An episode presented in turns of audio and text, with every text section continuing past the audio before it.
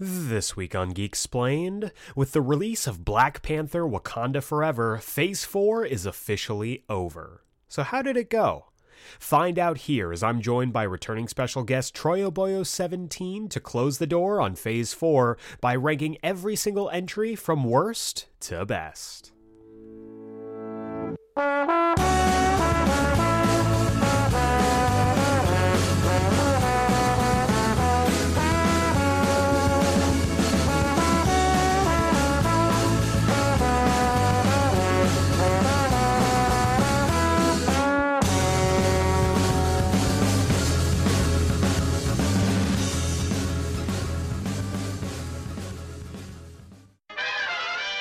Welcome back to Geek Explained. I'm your host, Eric Azana, and today's episode is celebrating the conclusion of Phase 4 of the MCU. What started in the wake of Avengers Endgame has now culminated in the release of Black Panther Wakanda Forever. So now, the natural thing to do is to rank each entry in Phase 4 from worst to best. And I will be joined, of course, by Troy Oboyo17, returning special guest. Very excited to share the conversation we had. Uh, we we definitely I think disagreed on certain things, but it's always fun to get someone else's perspective on these things. Usually when I do the rankings, they're usually just me by myself ranking them. So it's always good to have a conversation about it and see what things we agreed on and what things we didn't. Uh, before we get into that though, I wanted to just kind of talk a little bit because uh, as I'm recording this this past week, uh, Kevin Conroy, the voice of Batman, passed away, and that was a very tough day for me. Um, if you'll indulge me for a second, I'm recording this a little bit ahead of time. It's still fairly fresh. Um, Kevin Conroy passed away after a short battle with cancer, and it is. Um, it wasn't lost on me the irony of him, you know, passing away on the same day as Wakanda Forever, where the movie is basically centered around the loss of Chadwick Boseman, even more so than I think than the character of T'Challa. Uh, Chadwick Boseman, who also uh, kind of suffered in silence before he died due to cancer. Uh, I can also unequivocally say, and I think a lot of people share the same opinion fuck cancer. It is terrible and the the death of Kevin Conroy was especially hard for me because Kevin had been part of my life since I pretty much since I can remember. Uh, I was introduced to Batman through Batman the Animated Series. I've talked about it. We did an entire uh, month long series on the show, which in retrospect feels strange to think about because I spent that entire month just gushing about Kevin Conroy and how amazing he was. Um, and now he's gone. And it wasn't just the fact that he was Batman that made him legendary to me. It was the fact that he was someone who loved something so much that he gave himself completely over to it. And I'm not just talking about Batman. I'm talking about to the to the art of performing, the art of acting. Uh, Kevin Conroy was a Juilliard uh, trained actor who had a base in theater, and when I started to get older and I started to explore acting and performing as a profession, uh, I was really, really inspired by Kevin as a as a person uh, due to listening to interviews that he had with uh, Kevin Smith, Batman on Batman. Go back and listen to that episode, even if you haven't in a while. I went back the day that he passed, and I listened to that uh, to that episode, and uh, I I don't. I'm not gonna. I'm not ashamed of it. I cried. Um, hearing his voice again, I think, is gonna have that way, that effect on me for a while. But the fact that Kevin, you know, and I keep saying Kevin like I like I knew him, um, but the fact that he was able to love his craft so much and found success in what he loved and what he was passionate about, I think is the dream for everybody. I know it is for me.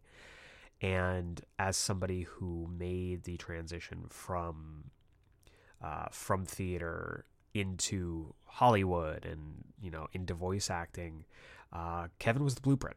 Kevin Conroy was the blueprint of how to be successful, uh, not just in your profession but in life. Um, his voice is going to be Batman's voice for as long as that character is around. I know it is for me. Um, and even though you know the discussion is always about you know oh who's your who's your favorite Batman? Is it Bale? Is it Keaton? Is it Affleck? Is it Pattinson? Uh, for me, it's always been Conroy, and I don't think that's ever going to change. Uh, he was, I mean, he played the character for what, 22 years? You know, a, a, longer, I think, probably, you know, if we're counting stuff like Justice League Action, um, obviously the Arkham games. He took that character and made him soar. Uh, you believed every single bit that he was the Dark Knight. He was Bruce Wayne. He was all of these multifaceted things that we all love about Batman as a character, but he also lived it. He lived being a multifaceted person. He lived having two lives. He did this um, he did this incredible story in the most recent DC Pride special where he told his story about being a closeted gay man in the early 90s trying to make it in this business of performance and what really connected to him as a person to the role of Bruce Wayne you know the the story I think speaks for itself. DC did a real classy thing by making it free to read on DC uh, DC Universe Infinite or whatever that app is now. Um, so do yourself a favor this week and read it.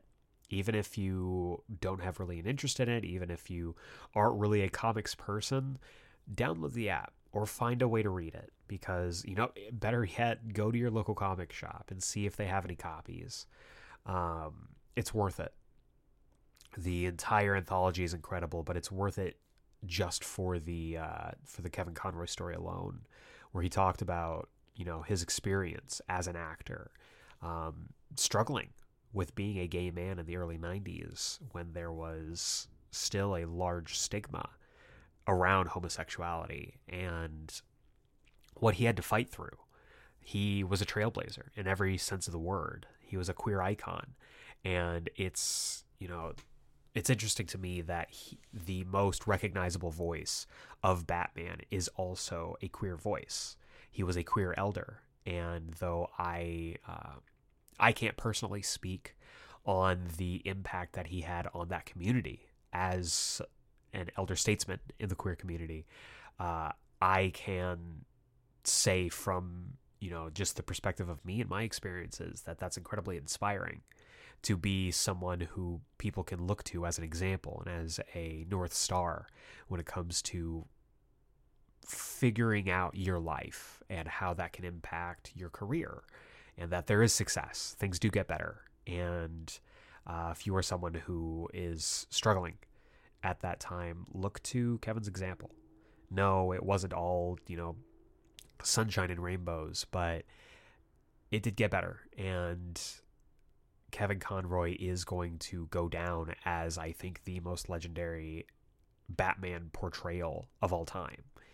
Not discounting anyone else who's put on the cape and cowl, but Kevin Conroy is going to be iconic. Kevin Conroy will always be my Batman, but even more than him being this iconic uh, version of the character, he was a good human being. And you could tell in all the interviews he did, every story that everyone has told about him, the day that he passed, just the stories that were shared were uh, it was inspiring. I had a really tough time that day, and I didn't really know how to uh, how to properly convey what he meant to me, and I don't even know if I'm doing a great job of it right now, if I'm being honest with you, but he meant a lot to me and he meant more to me than I will ever be able to express. And it will be, I will consider it a great regret of my life that I was never able to uh, meet him and tell him what he what he meant to me and what he means to me. Um, but the only thing that you can do is, you know, you, you, you keep moving forward with it. You take his example, you take his legacy, you take what he's left behind, and you keep moving forward with that, uh, with that example in mind. Uh, always forward is something that I keep that I always preach on on my Twitter. Uh, and just in my life, you know, we, we have to keep moving forward regardless of the circumstances that seem to put get put in our way. Um, Kevin Conroy's death is a tragedy. It really is, uh, because there is only so much light in the world, and he was one of those shining beacons uh, for so many people. And I don't want to just, you know, claim, feel like I'm claiming ownership over him and his passing and his impact, but speaking just from my perspective, um, he meant a lot to me. He meant a lot to me. And when it comes to grief, when it comes to mourning, um, that has been weighing heavily on my mind in no small part due to the themes and uh, storytelling of that, you know, Wakanda Forever movie, which again uh, was a really kind of a tough thing to get through because it was it, it, was a double whammy of you know dealing with that during the day and then the themes of that in the film uh, during the evening. But to that, and something that I actually got a modicum of comfort in was at this at a certain point in the interview that uh, Kevin Conroy is having with Kevin Smith. Uh, he recounts this moment where he had he was performing as a theater actor, had a terrible, horrible review, and he thought his career was over. And his director, John Houseman, uh, stood off to the side as he was having this, you know, emotional breakdown. And the the words he said to him were, "There comes a time in every man's life when he simply has to put one foot in front of the other and get on with the business of living." And I, when I heard that uh, in the interview, um, I I had a very long breakdown where it was kind of this crystallizing moment. Um, we have to get on with the business of living. And that is not to disrespect those that have passed. That is not to disrespect the feelings or the grief. But you need to carry on in service of that. Um, so I guess that's that's kind of all I have to say on it. Um, I'm going to be feeling this for a while, and if you are feeling this way, know that you're not alone. Know that uh, I am there with you. That we are all feeling this incredible loss. Um, but as I again weirdly uh, put in uh, the episode two weeks ago about Antonio Inoki and uh, the death of Superman, uh, legends live forever. They do and the legend of Kevin Conroy is going to last forever. Period. Uh, so yeah, that is uh, my long-winded intro and thoughts on the uh, passing of Kevin Conroy. Uh, and because I'm really terrible at segues, we're now going to just move right on into the discussion. Uh, the main event of the podcast, which is a full ranking of Phase 4 alongside special guest Troy of the Troy Oboyo 17 YouTube channel. So join me as we look forward, putting one foot in front of the other, and get on with the business of living and podcasting as we close the door on Phase 4.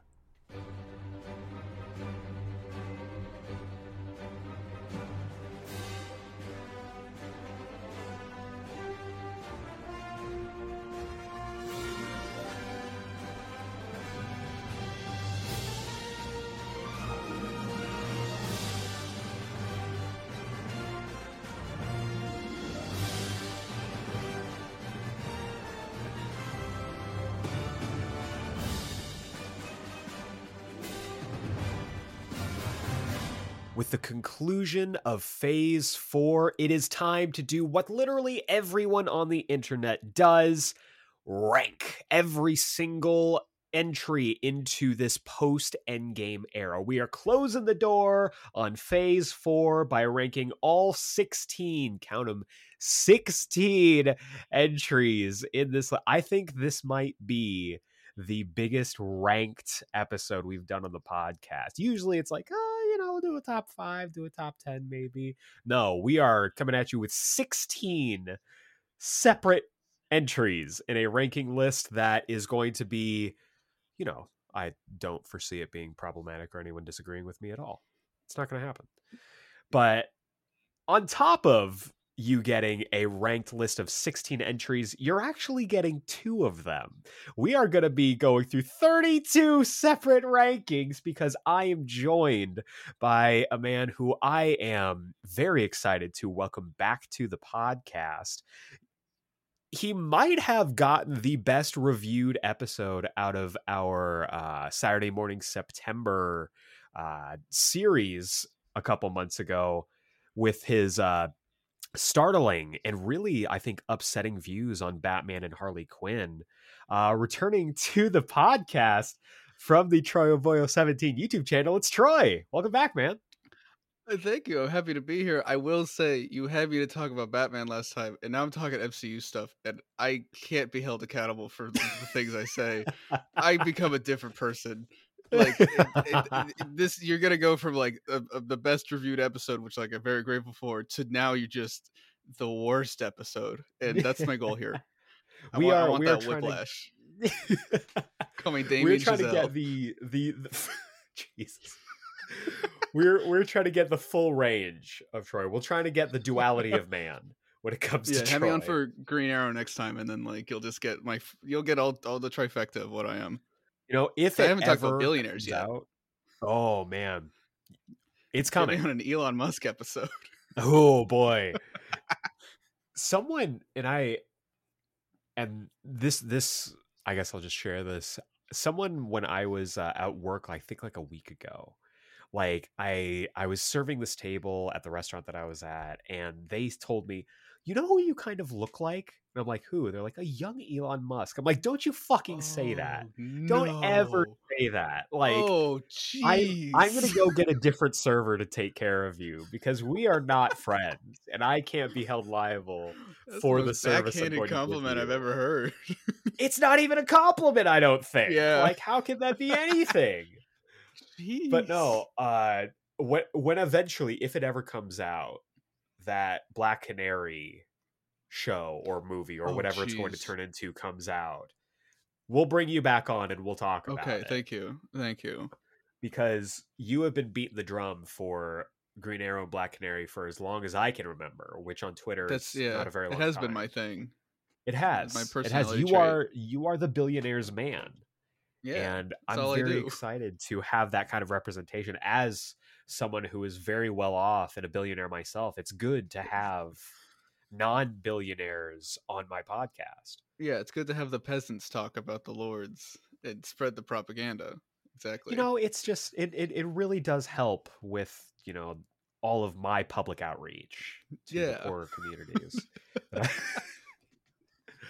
But yeah, so we are ranking phase four of the MCU, and I was telling Troy off mic here. This list was surprisingly hard to put together. I knew what I had at the bottom, I knew I, what I had at the top, but everything else was so nebulous. I think I actually changed four places this morning as we're recording this. So I'm very curious to see where our lists differ and where they align. Yeah, it's like it's it's you said it at the beginning. Sixteen things. Yeah, arguably, arguably too much. Yes, I don't actually, honestly, not even arguably. I think a lot of people would agree too much stuff for one for one phase for one ranking. But uh no, I'm excited. I think like I think the best thing is I'm saying this on not my platform, so any any controversy that might arise is uh it's on you. It's not my fault. Yeah, well, this is going to be great because uh, this is actually going to be my first YouTube video, and I'm going to oh, put this great. up and make oh, sure I tag prove Troy. Matt Draper wrong. Yeah, and uh, you know, I live to prove Matt. Matt. Draper wrong. Don't let him know this ever. But uh, I live to prove Matt Draper wrong, and if there's anything that I can do that directly negatively impacts him, I'm going to do it. it's I, I was put on this earth to be the antithesis to Matt Draper. He thinks it's Owen, and that's why it's a great system for me. Yeah, it's well, it's like a there. Superman Bizarro type thing. Like, correct. like, like people will say that like, oh, Lex Luthor's the anti-Superman, when in reality, it's it's Darkseid, You know, uh-uh. like, I- uh, and I, I am I am the dark side of comic podcasts. We'll say. infinite and forever, spanning multiverses. constantly seeking out yeah constantly seeking out the anti-life equation which in this in the podcasting realm is uh getting sponsored by Hims that is my anti-life equation. I'll eventually get that got- sponsorship on the podcast. Yeah, but uh yeah so we've got 16 of these so let's let's dive into this because this is going to be a long discussion. Uh we rank them from worst to best. I will say just off off the bat i am groot is not included in this list. I am groot is a series of animated shorts that are fun things for children and that's really cool but i don't feel like it adds anything to the phase really and i mean it's it's along the same lines for me as the uh the studio ghibli baby yoda short that they just released yeah. Wait, that it's came like out. I need to watch that. yeah, I yeah. it's fine it's not Oh. really anything Oh, which is kind of upsetting. Dang it. disappointing but but i mean it's still it's ghibli it's maybe it's just Yeah. like a, a foot in the door and then they can do bigger stuff later star wars visions 2 maybe Oh, please please, please. it would be Yeah. great. Uh, but yeah, so I am Groot is not included. Also, you will notice that the uh, the Guardians of the Galaxy Christmas special is not included. Uh, that's because it isn't out as we are recording this, and it's also not really a thing for Phase Four. It's more of Yeah, I don't know if we could even call this like a like a prequel to Volume Three or not. Like, are they going to reference You- this? Are they going to mention the I wacky think we adventures? could just safe. I think we could just safely put it at like number two, and like in like three months when it comes or whenever it comes out, we'll just we'll be we'll still be pretty accurate about it because it looks. I think so. And, you I know, think you so. got James, yeah. So that's my. And- I'm just preemptively putting it at number two, and then if it turns out to be terrible, that's not my fault. I haven't seen it. I like the way you think. I like this this YouTube mentality. I need to start shifting my perspective on these things. See what YouTubers do is we a- come up with we come up with an opinion before we see it, and then we go see it, and then we try to form our we, like, like what like I think it was You Black Adam. I was retroactively like for I was like ready to make a move like make a video about Black Adam where I was like, oh Black Adam is the cinematic masterpiece of the DCU, and then I went into it and I was like, God, it's not. oh no, it doesn't. It doesn't work. you're like, wait a second, no, I didn't sign Oh up for no, I can't even do a. I can't even do like a funny video. so I I think that's also Twitter uh Twitter mentality as well. It's like I need to make everybody. the most invested, heartfelt reaction to something before I've seen it or experienced it. Mhm. Thor: Love So and that- Thunder, an underrated masterpiece. Oh Jesus Christ. um Oh God. Uh we're gonna get into it. We're gonna get into all of it. It's it's coming, don't you worry. Uh but yeah, the face you made, I just, I, it's upsetting that this is only a, an audio podcast. that was really funny. I every time that I'm reminded of Thor Love and Thunder, I feel like I have been at war for t- for 20 years and I have to relive the feelings I had sitting in the theater watching it. Yeah. It's Oh, uh jeez. it's an experience unlike any other MCU product, which I think I guess is a compliment. It's as much of a compliment as being told you look like Elon Musk. I think it- it's, it's the is- Elon is- Musk of, of MCU movies. God. Cost a lot of money, only surface level, oh, jeez. ends up being a dumpster fire. That does sound very familiar. so let's get into this. So uh we I think be we'll just go kind of back and forth. I'll do my 16, you do your Yep. 16. We'll go Okay. jump back and forth and we'll see we'll see if there's crossover. We'll see if we have uh stuff that we align with. Yeah. Um so getting into this, my s- number 16, the worst of the MCU Phase 4 is Thor Love and Thunder. It's th- there's no there's no it's no contest for me. Yeah. This was the worst part of the phase uh from start to finish. I've never been like so unhappy watching an MCU product, which is saying something because it's been around for a really long time and it's put out a lot of varying quality things. But I would honestly, and I remember having this conversation completely serious, no irony involved. And right after that film came out, and I was like, I think I like Dark World more than Thor Love and Thunder. And I had to sit with it. I had to walk in nature and I had to find myself. And I think, yeah, it's the worst Thor movie. It might be the worst MCU movie for me personally. It's just all fluff, no substance. All the creative decisions were baffling. I think even you know following after it with all the uh, comments of Taika Waititi basically being like, "Yeah, whatever. It was it was i didn't care about it and you shouldn't care about it either. I'm like okay then i'm not going to be invested in this man. Like it's baffling creative decisions no one looking like they were particularly having a good time there. Um it really did feel like just for a paycheck cinema and that is why for me it is at my number 16 it is at last place uh troy what do you got? Yeah, I I completely agree. I like it. It feels like almost too easy. It feels like taking candy from a baby or something yeah. at this point.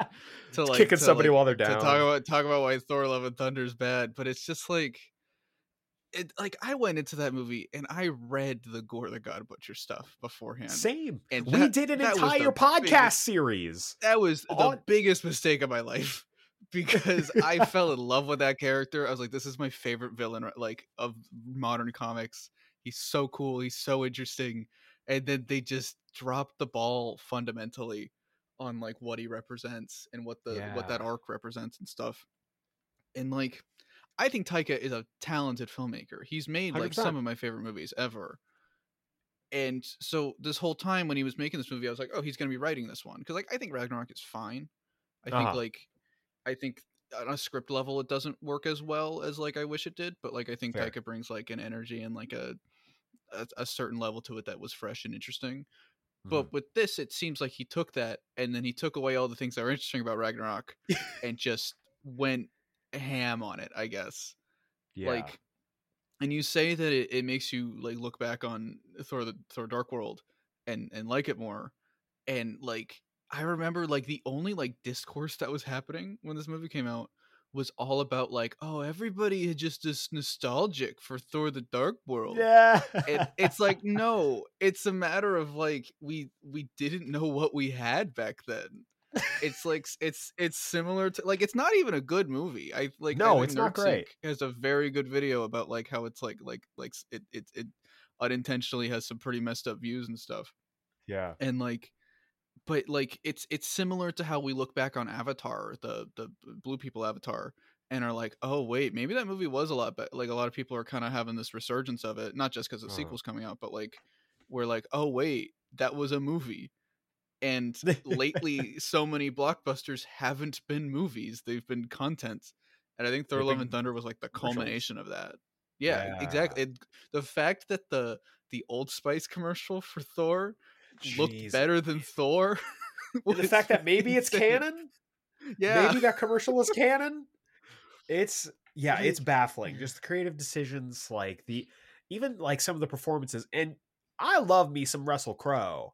He's doing mm-hmm. the most in that movie, but ultimately, like, what does it serve? Like, how yeah. does this improve the movie? What does this tell? And don't get me wrong, I think it's been long enough that we can talk about spoilers.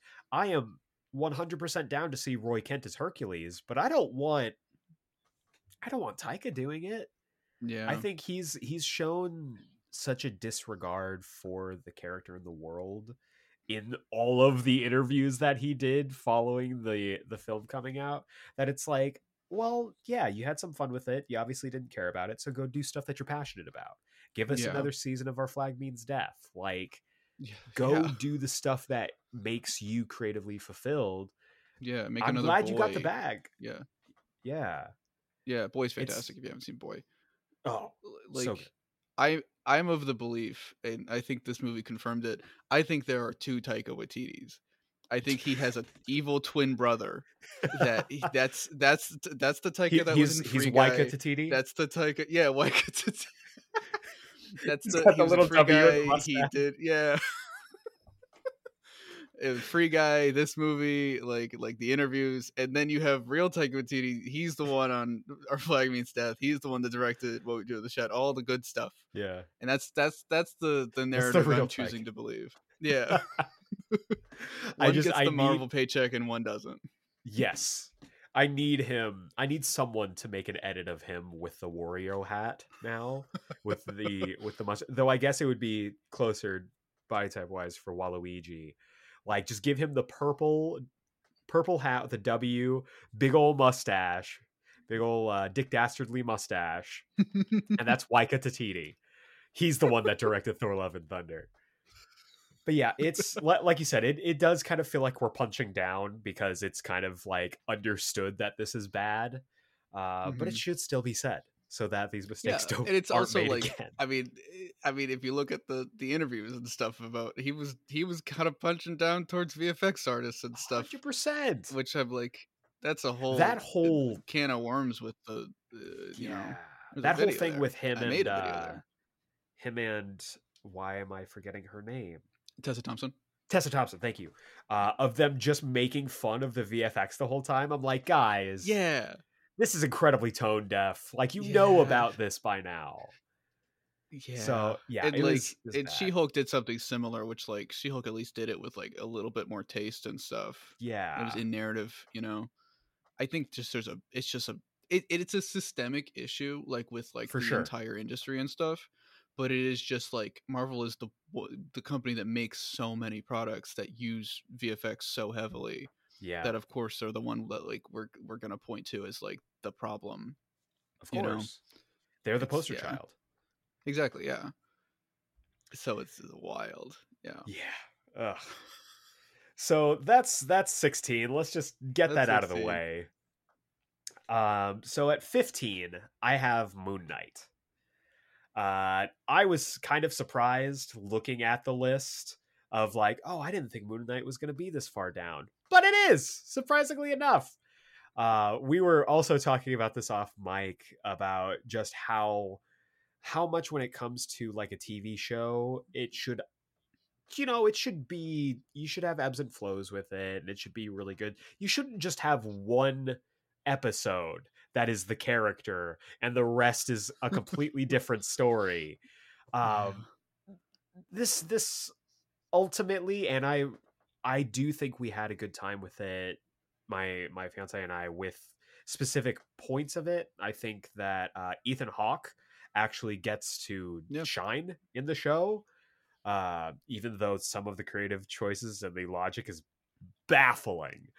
Uh, it's it's nice to see him do stuff. It's nice to see Oscar Isaac do stuff. It was it was good to see him like jump back into the Disney machine after the absolute dumpster fire that was Rise of Skywalker. yeah I just wish but it was that still it on was fire when he jumped was- back in i was like It was oh, still no. on fire. Who's wearing the same clothes. He's like, these are a little singed, but it's okay. I'll I don't I'll dive back in. I'm ready to be heard again.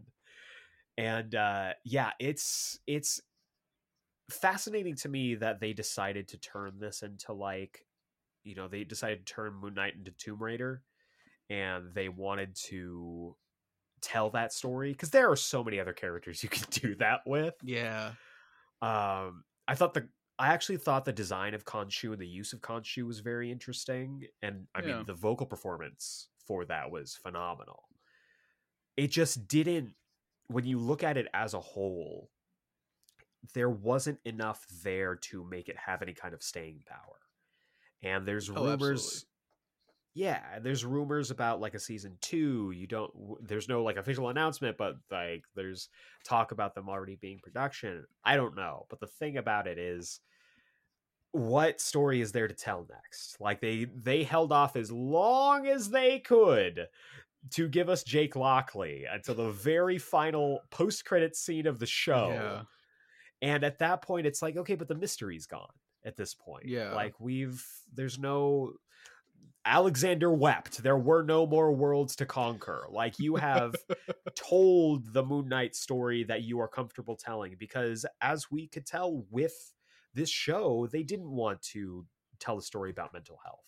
They didn't want to Yeah. tell a story about grappling with your your religious beliefs and how that affects you throughout your life, not just as a child but also as an adult.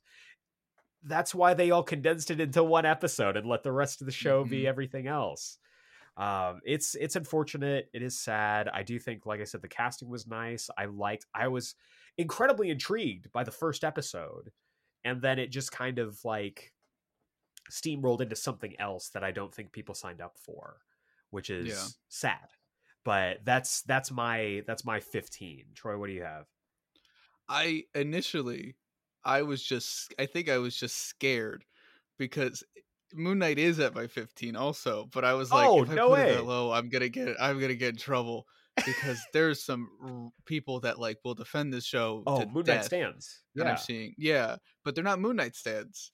They're MCU Moon Knight stands, which is totally different. A totally different thing.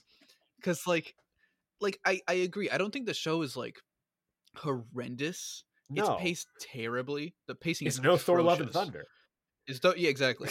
and like I think like like there are high moments that like stand out more than like things that I have higher on this list and stuff. Like um I think uh, what was oh god what was her name the the the girl in it and like she became uh, she Oh, Scarlet Scarab becomes, she uh, became that. yeah Scarlet yeah Scarab. and I thought that was like a very interesting use of that character who was like ultimately Definitely. ultimately in the comics like kind of like an Egyptian stereotype and stuff.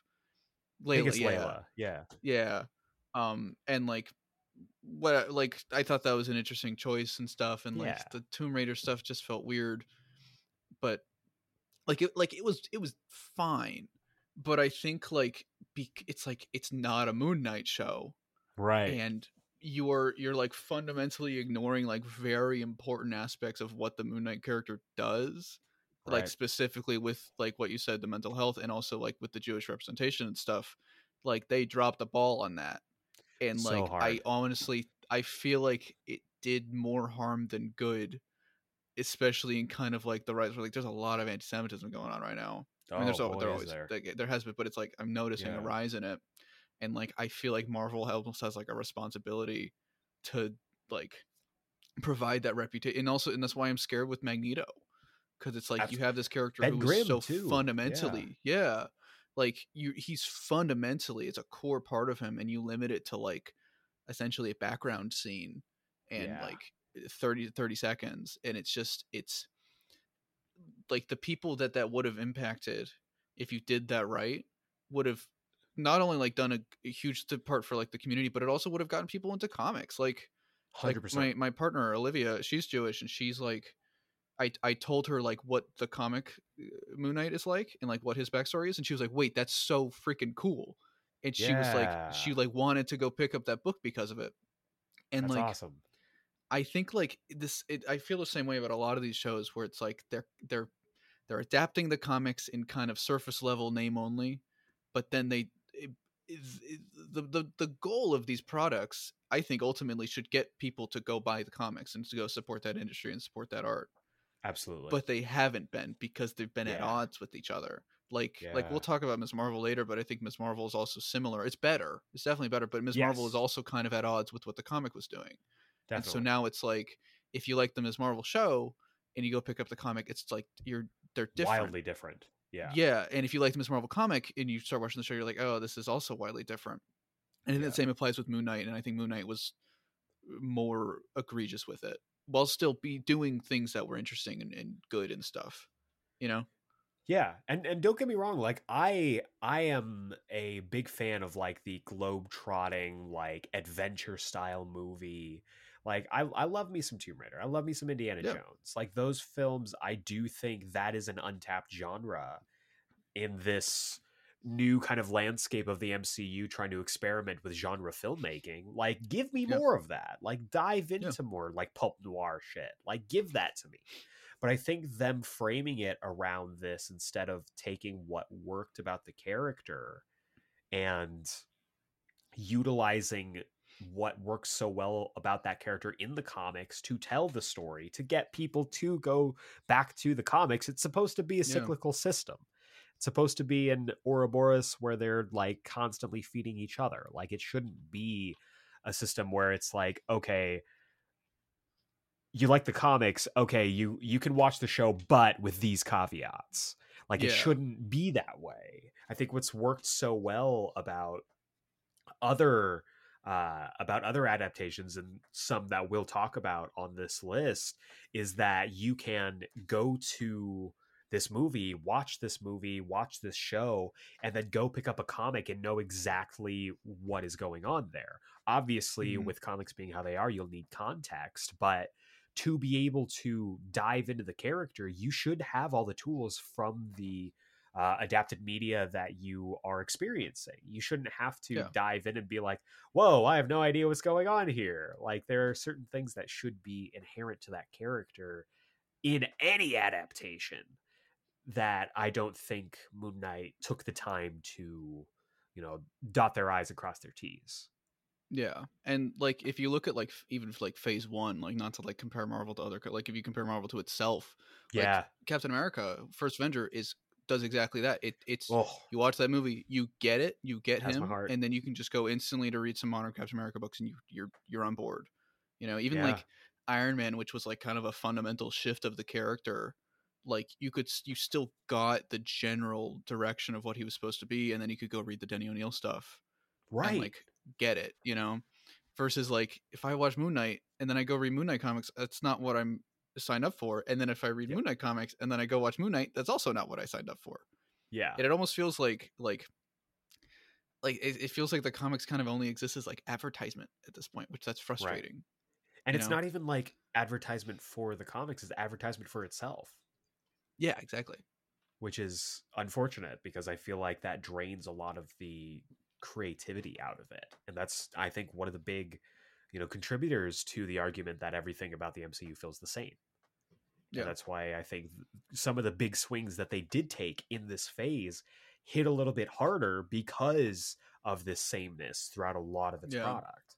When like when like there's 16 things and five of them are like real sick and you do really interesting things with it, but then you got 11 things that are kind of your standard MCU Disney Plus formula, all within like Yeah. the span of a year and a half. Like, Right. that's I think that's where that mentality's been coming from lately. yeah. And you know you're absolutely right. Like within the span of a year and a half too. That's yeah Too much. Oof. Too much too fat. That's why I just stopped making I stopped trying to follow it.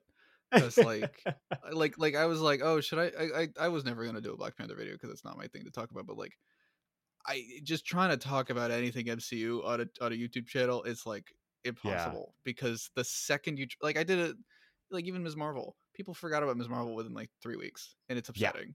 You know, which is unfortunate because I think that Yeah. even with the choices that show makes, and we'll talk about it obviously, like I think there's Yeah. still a lot of potential there. yeah, and exactly. Iman Vellani is quite possibly Yes. one of the She's great. greatest comic book castings I've ever seen in my entire life. yeah, totally agree. Uh, so strangely enough, we've had our first two have been similar. We'll see if we Yes, we keep yeah. that streak going with number 14. My number 14 is Eternals. And Okay, Eternals is a film, and I told Troy about this off mic, that I have a lot of complicated feelings about because I think in concept, it should have been this groundbreaking, like, this is our, you know, this is our big prestige film with the cast that we had, the scope, the story we're trying to tell, the cinematography, the directing. Like this was supposed to be their big push. And unfortunately, I don't think it quite stuck the landing for me. I will say, complete disclaimer here. I watched this film in quite possibly the worst environment, and it was the worst movie going experience I've ever had in my entire life. We went and saw this uh, at an a- at a local AMC theaters on uh, opening night, Friday night. Big mistake. I already know this. Um, but throughout the entire film, people were talking. We had people taking pictures. Some Oh, like jeez. fucking this couple next to us got in a fight. and We're shouting at each other for the entire back half of the movie. So it's like that absolutely weighs on me as a moviegoer and my Yeah. view on the film. That being said, setting that off to the side, I will say now what I have said since I watched that movie. It should have been a show. Eternals should have been a show with the scope of the story they were trying to tell because I was so much more invested in literally all of the flashback sequences than anything they were doing in the modern day. And to have them be involved in all of those things, you could have dedicated an entire episode to Sersi. You could have done an entire episode dedicated to Phastos. Like having an episode for each Eternal and then kind of bringing them all together at the end, I think would have paid off huge dividends for this story because it feels incredibly rushed because you're establishing an entire superhero team who have been around for generations on generations while also trying to explain why they haven't gotten involved in literally anything up to this point and it's strange to me because like they have all the tools chloe zhao is an incredible talent and you see it it's also shot beautifully it's a gorgeous film to look at and the ideas really feed into the heart of what i think is the logical next step for the MCU, which is going cosmic. I think the more cosmic the MCU goes, the more the more room they'll have to stretch out creatively. But by the end of the movie, so much has happened. So many characters have been introduced. You're trying to piece together all the character relationships, who knows what, knows where, knows when. And at the end of the film, they basically get rid of half of the cast and you're like, "Okay, now I can focus." now I know what's going on. And it Mhm. made made me interested in a sequel literally only because I knew that we would be dealing with half of the characters. So that those characters would get more time. Because no one has a a lengthy amount of time to get you established to that character except maybe Sersi, which is great. yeah. Don't get me wrong, Gemma Chan forever, but like it's not enough time with these characters, and I don't feel like you got enough time to really get into how fucking cool Makkari is as a character. Like, give me an entire film on just Makkari and all of her super speed scenes. Might maybe maybe the best super speed in live action that we've ever seen in a comic book film. It's possible.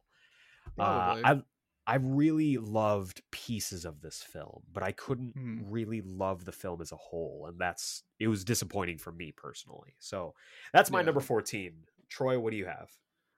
I I agree with you on Eternals. It's a few spaces above this for me, be, Okay. purely because Chloe Zhao directed it pretty well, and I, I Yes, the fact you were I had never considered it being a show, which you're totally right, which is ironic because all these shows are basically just movies. And finally you have a, you have something that could have been like structured as a have been show, and they didn't do it. It's Yeah. that's hilarious to me. Um my number 14 is uh what if because oh, you all forgot what if was part of this phase.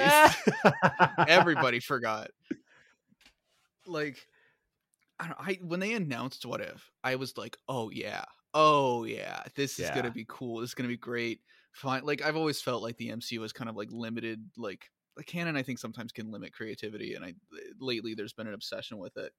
And I've Sure. always been like, yeah, you can do so many interesting things. Like, oh yeah, what if Spider Man was recruited by Captain America instead of Iron Man? Which that's, I mean, th- they're doing something similar with freshman year. Um, like like there's so much potential of just like changing little things in, in what it, in, in the MCU to like have lasting consequences. yeah, But they didn't really do anything interesting with it. Like the animation was interesting. I I kind of like the style, but it also it, it didn't fit particularly well right. like it's it's a hard show to like to like just give a whole like uh, whole review on because they're, it's all just piecewise you know yeah, up until the end which i think it's kind of weird to do so so the fact that they were building up this this multiversal avengers of what if and then having jeffrey wright connect them all like like a nick fury style i think Yeah. that kind of goes against like the core of what what if is supposed to be yeah. because like Self-contained stories that don't like yeah they're to- self-contained like eh, the the one where like Flash Thompson is Spider Man. You're never gonna see that guy again. You're never gonna see him again. I but it's a love really that fun story. book. Yeah, It's a really it's fun so one. good. Sad, like, but very but- good. Yeah, but it's it's it's so now when you frame it as like this is content, this is so you have to be follow, you have to watch this, so you're gonna be able to understand Doctor Strange too. Like when you frame it like that, you're instantly putting this like weight on what if that it's that's not supposed to be there.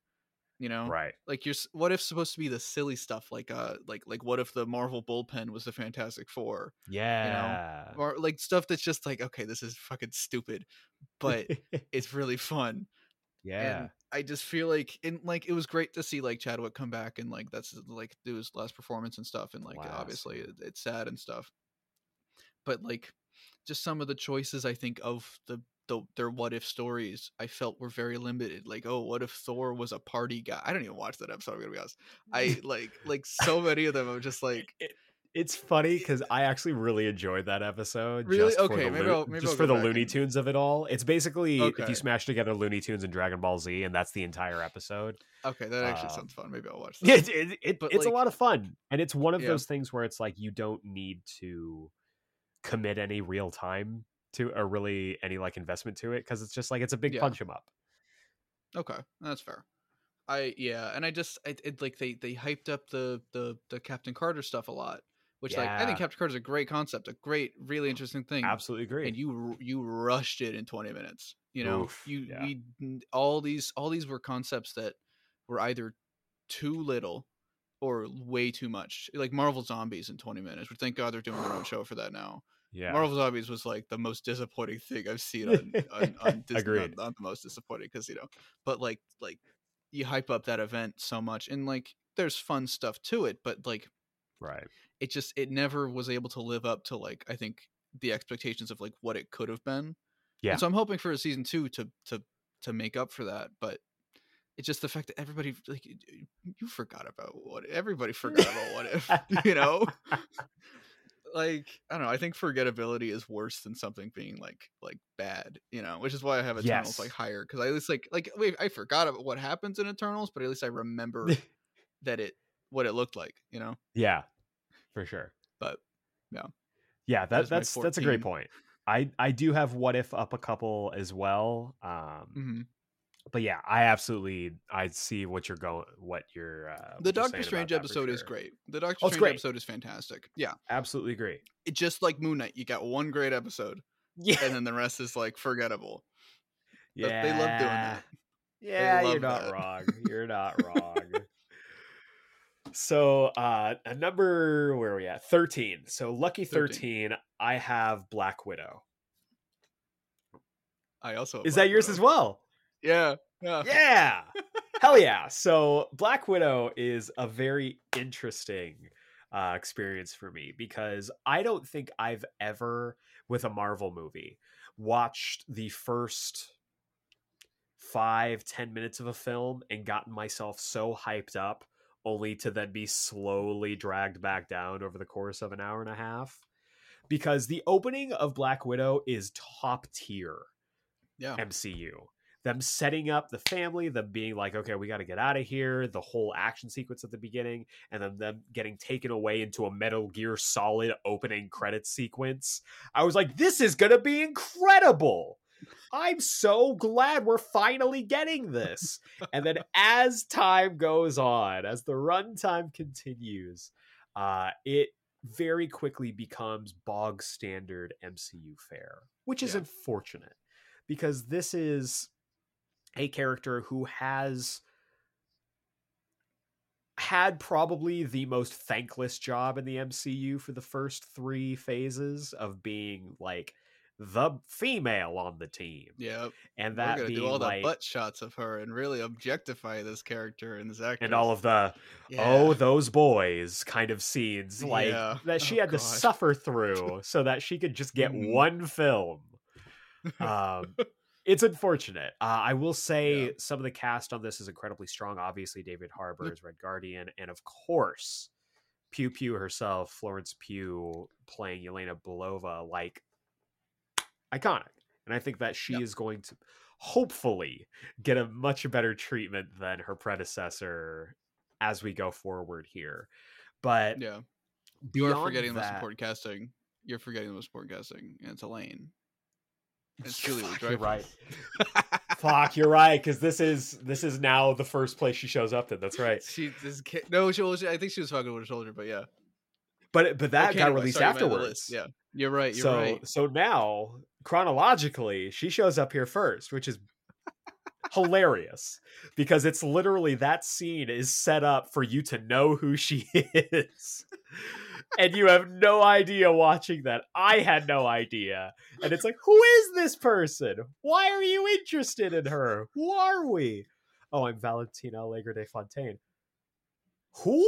Who? Like, You're. and I read. I those care. comics. Yeah. I read those comics. I knew who she was. And even I was like, who is this? Val? Like, it was that was to me, I will never forget that experience watching at home because the safety of our own home and Yep. being able to watch something on Disney Plus on the same day that it released in theaters uh it was uh it was quite the experience i think this absolutely was kind of this might have been the first inclination for a lot of people that oh hey the vfx are kind of slipping here i feel Yeah. like we uh huh why does that not look as good as it should and then it kind of snowballed from there but i do i do adore some of the performances here um i think there's a reason that they're bringing back David Harbour as Red Guardian because he stole most of that movie for me. He was wonderful. Um and I mean it's it's it's a fine film. I don't think anything on this list except probably Thor Love and Thunder is just outright bad, but this is Mhm. just kind of it's a fine film. Like it's not Yeah. really here nor there. Uh, I was I was telling Troy like I forgot that this was part of Phase Four because it was so it feels like a lifetime ago, Yeah. And- so tonally different from everything else in this, which is hilarious considering how tonally different every project seems to be for Phase Four. But uh, yeah, that's that's my uh, that's my soapbox on that. What do you think of Black Widow? Yeah, I I totally agree. Like you're the the opening is fantastic. Like you, I recorded a commentary track because I was that's back when I was doing commentary tracks. Yeah, Like yeah. so you can live watch at my reactions of like I'm not that excited for Black Widow. Everybody, I'm sorry guys. And then I started. I'm like, whoa, wait, oh wait, oh wait, this is so cool. And then just oh no, oh man, like and I think this think is like, a nightmare. it's it's it's you're right it's like it's just so it's very standard and Yeah. you have interesting elements there that they set up and they do very well at the beginning but then you just they just drop the ball and i think the fact that this is their own the only treatment of that black widow got you know in a solo setting done in 2020 a year after she was killed off you know it, it, when did uh, 10 years after she was introduced yeah. like you're and also you're you're only your second female led project i think i guess if you don't count, you count WandaVision, count WandaVision third like it was just like oh geez this is what we've been like waiting for. It feel it almost feels like just a thing to say hey guys we made a black widow movie. You here you go. Instead of like actually trying to make a black like it feels Yeah. like the response to the people that say why hasn't you know like like like why haven't they made a black widow movie at that point?" and then they made it and now it's like oh okay. Oh, that's why. but no i yeah and i agree with i agree uh, yelena is fantastic and david harbour was great. Um but then you have taskmaster oh and God, Ta- I forgot sad, about yeah. Taskmaster. No. Like, oh man, i freaking i don't like i'm cool with the gender swap that's not an issue for me that's not the issue.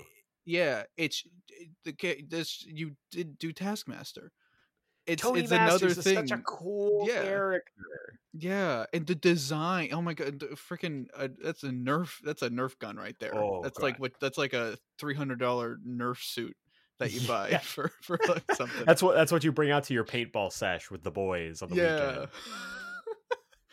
and it's just it's disappointing because the character in the comics is so great and looks so cool Like even just like Yeah. as a design standpoint, there's a reason Taskmaster's been in two games already.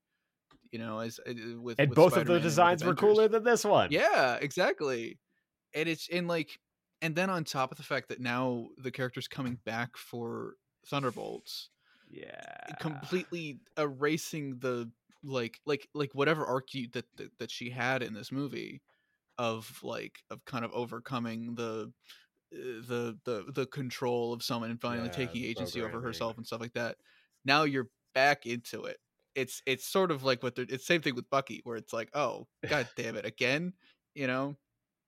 And it's just it, this movie just kind of exists to introduce you to Elena to, to Yelena, and to introduce you to Taskmaster. It's, it's just to meet like a handful of characters for other projects, and like that's always Yeah. exhausting to me because I don't need that.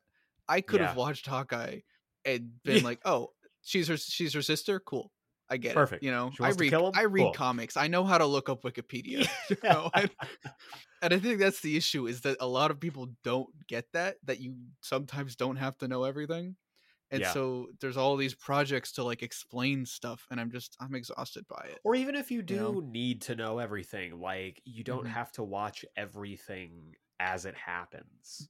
Like Yeah. I know we are we are in an age where I think it's all too often you go to look to content creators to give you breakdowns of like comic books and their stories in a way that's like really disingenuous and kind of an insult to the actual creators Mhm. But those are options available to you like you Yeah. don't need to, you can look up who these people are that's why way back marvel used to like release those big ass encyclopedias just giving Yeah. you the big old just heavily bound books of like these are all the characters in the marvel that's how i fucking learned when i was a little Yeah, kid I like yeah. my dad had that Spider-Man big one. binder yeah Yeah. and it's like you I learn learned who about all Gwen these Stacy was. that's how i learned who d-man is like you you have these resources for a reason. Many of them actually put out by marvel and it's like Mhm.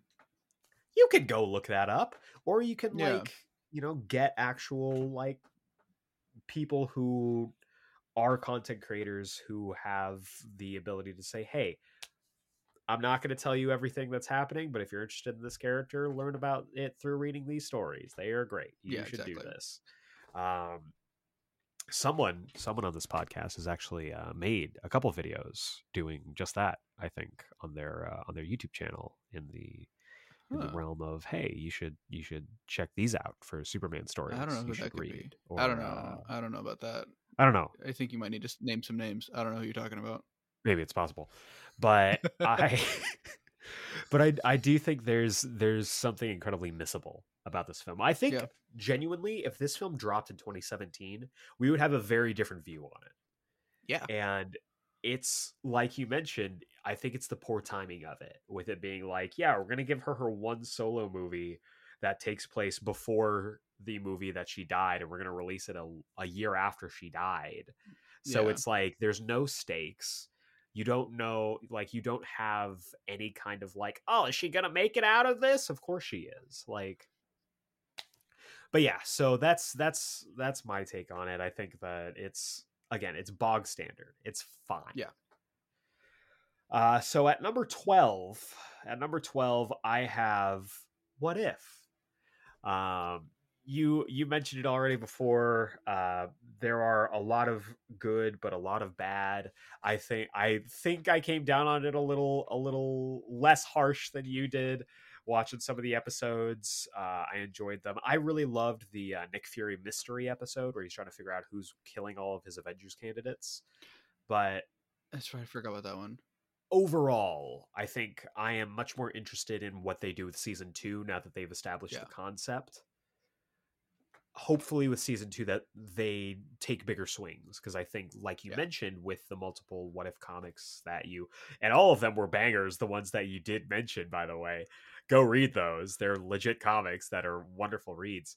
Um, I hope they swing bigger with season two. Yeah. and that's that's all I will add to that conversation on that. So, what what is your number twelve? My number twelve is Eternals, so we just like swapped. Oh, those. nice! Hell yeah! So Okay, at that. Yeah.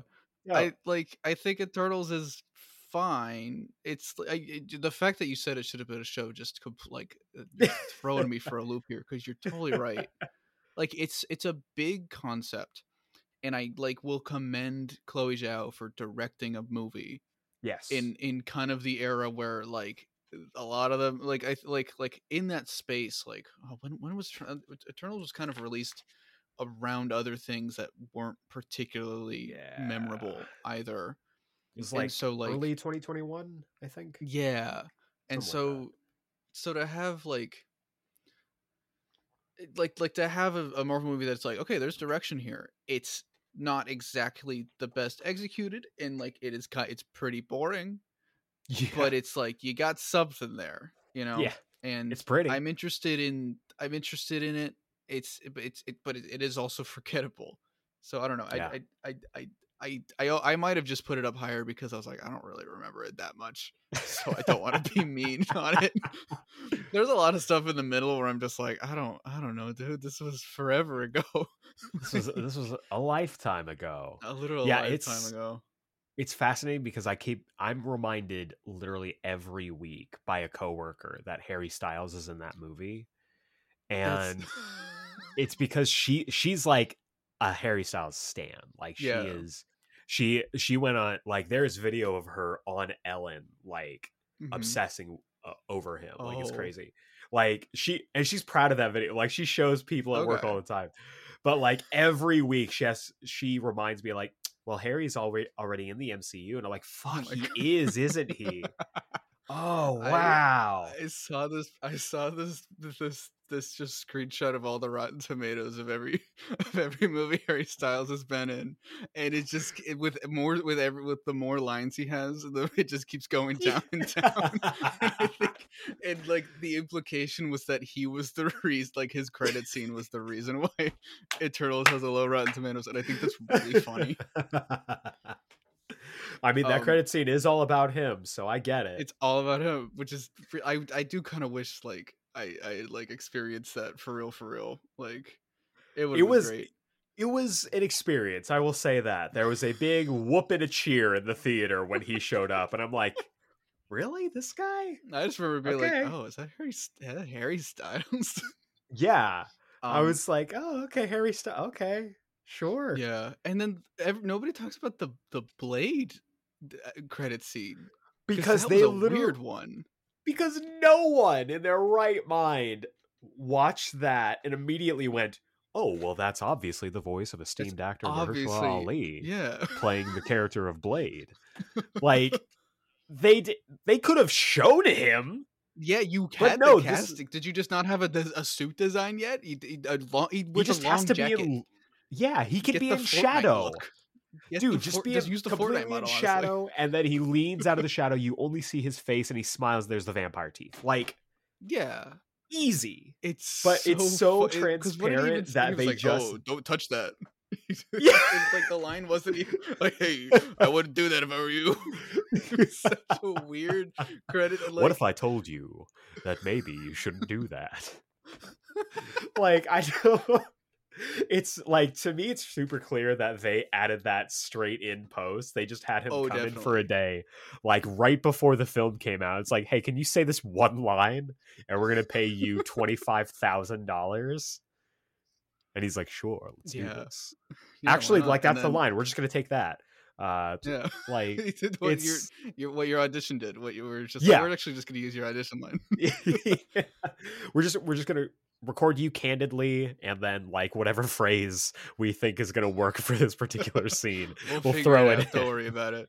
Mahershala, We- you're great. Do your thing over there, man. you're wonderful keep doing you we'll figure out context I, Don't yeah, I know you're busy with Green Book too. Do your thing. two green two booker like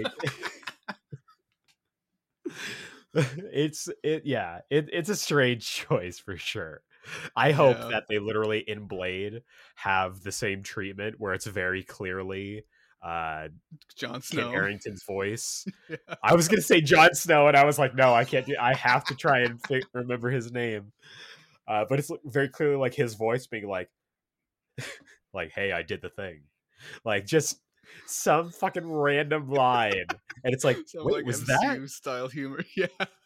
Was that Kit Harington as the Black Knight? Is that the King of the North?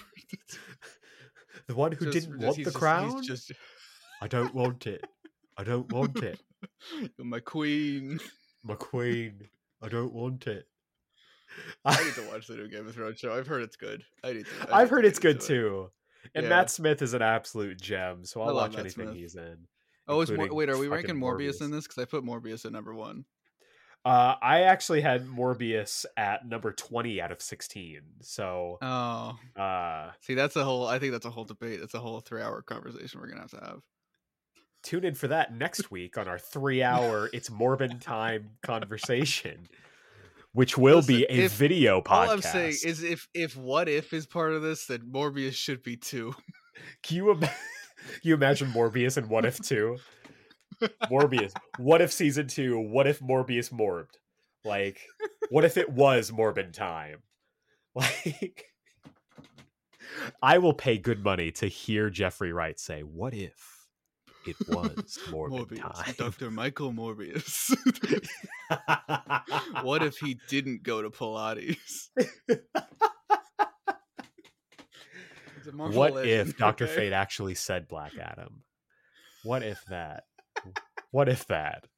I want to know. I want to live in that universe. Jeez.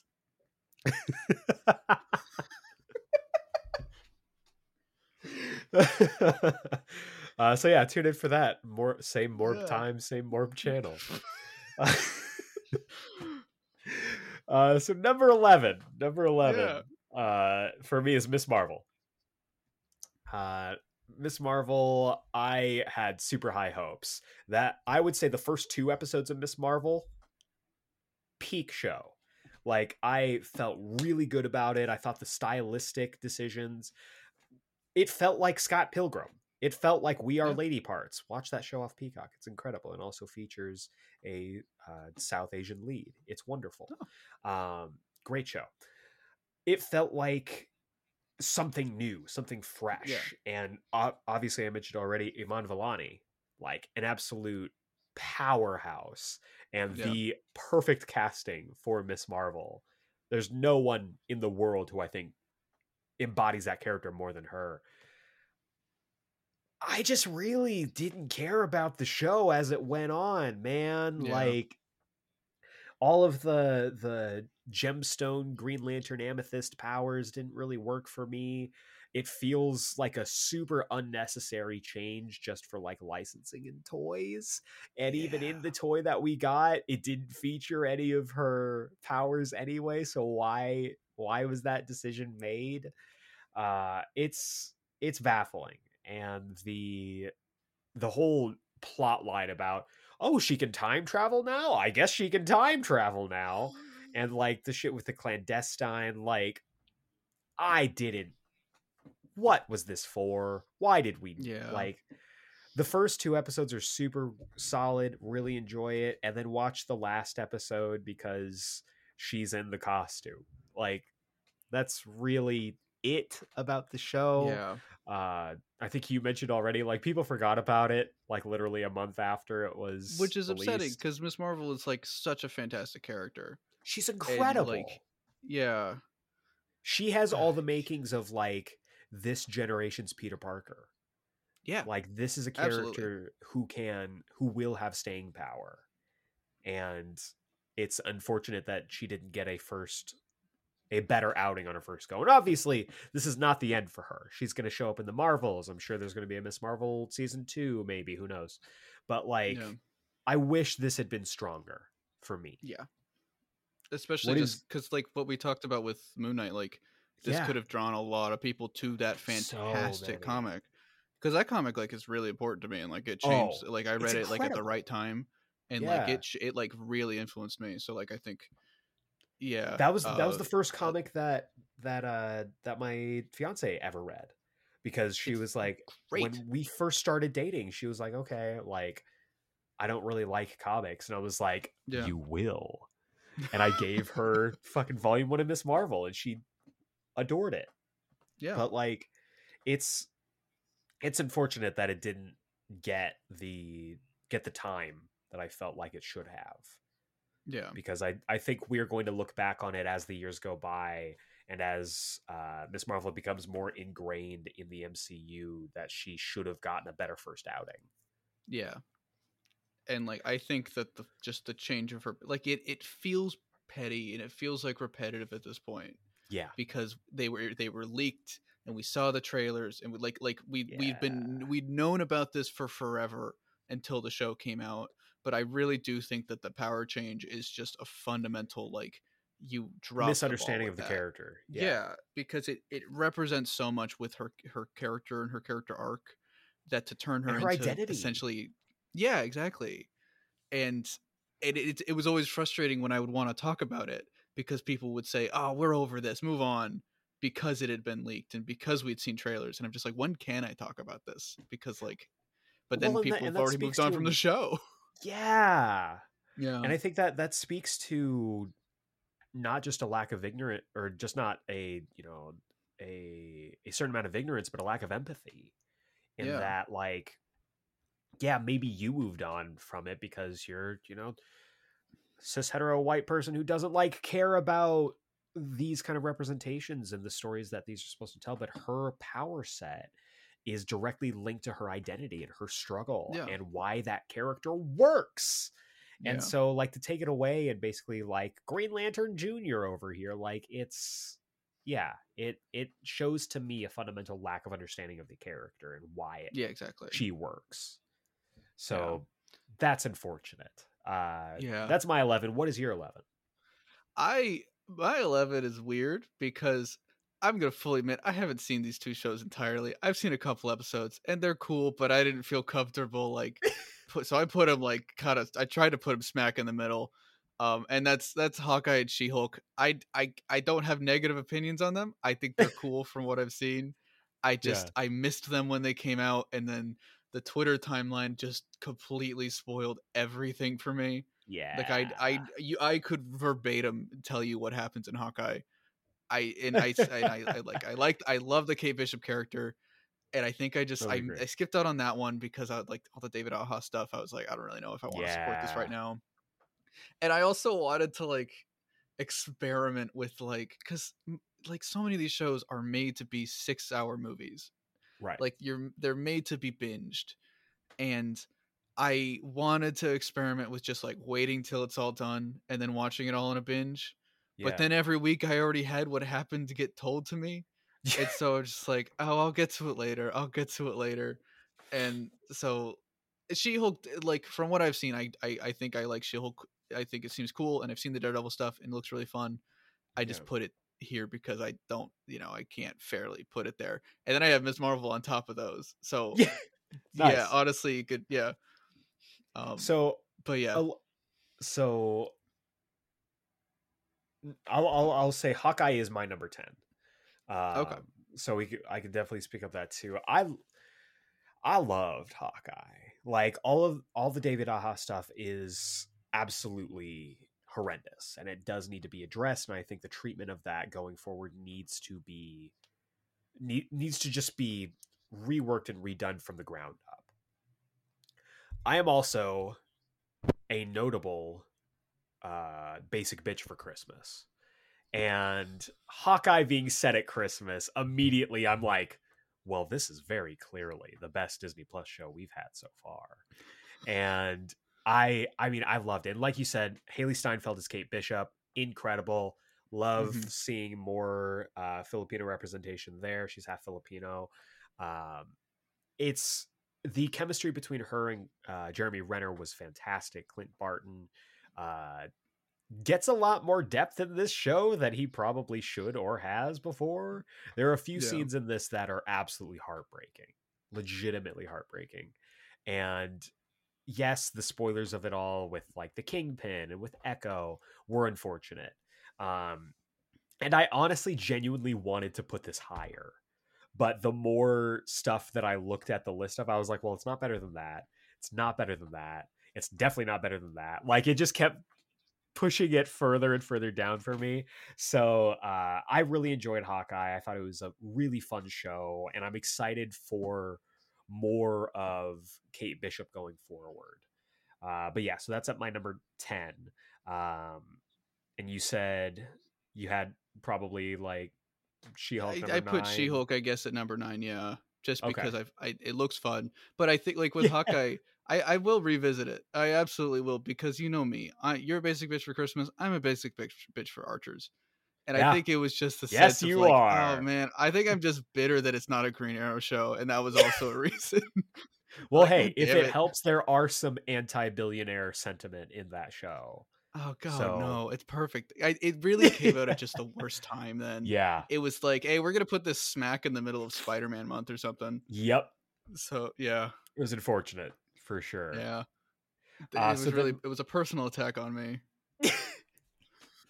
so then at number nine, then I am going to uh, just mention, and I was shocked again that I had this this far down. Um, it's WandaVision. Number nine, I the further I get away from WandaVision, the more I love it. But again, it was one of those situations where I was like, well, it's not better than this. It's not better than that.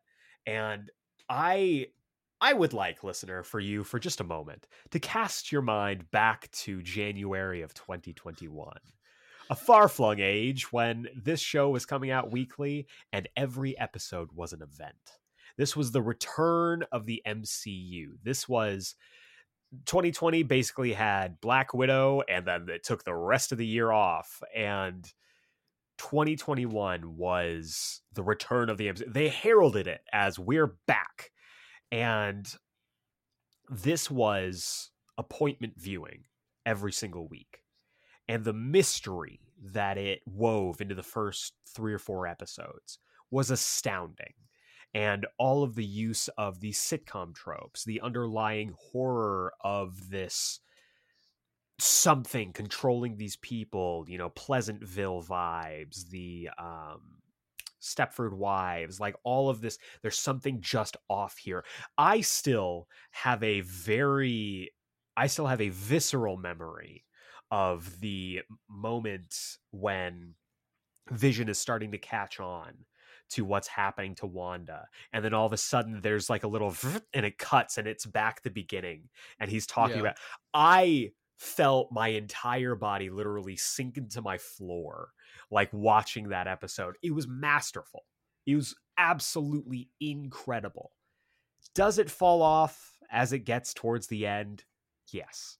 It does not have a, let's say, fantastic finale. The Ralph Bohner of it all does have a, it does leave a, a bad taste in your mouth. But I, Yeah, I challenge you to find a more talked about Twitter moment than the finale of episode four when she opens the door and it's fucking Quicksilver from the Fox X Men films standing there in the doorway. No one knew what was happening. The entire Yeah. week was full of theories and arguments and everyone doing their own Pepe Silvia from, you know, putting their strands of string around. It was incredible. This felt like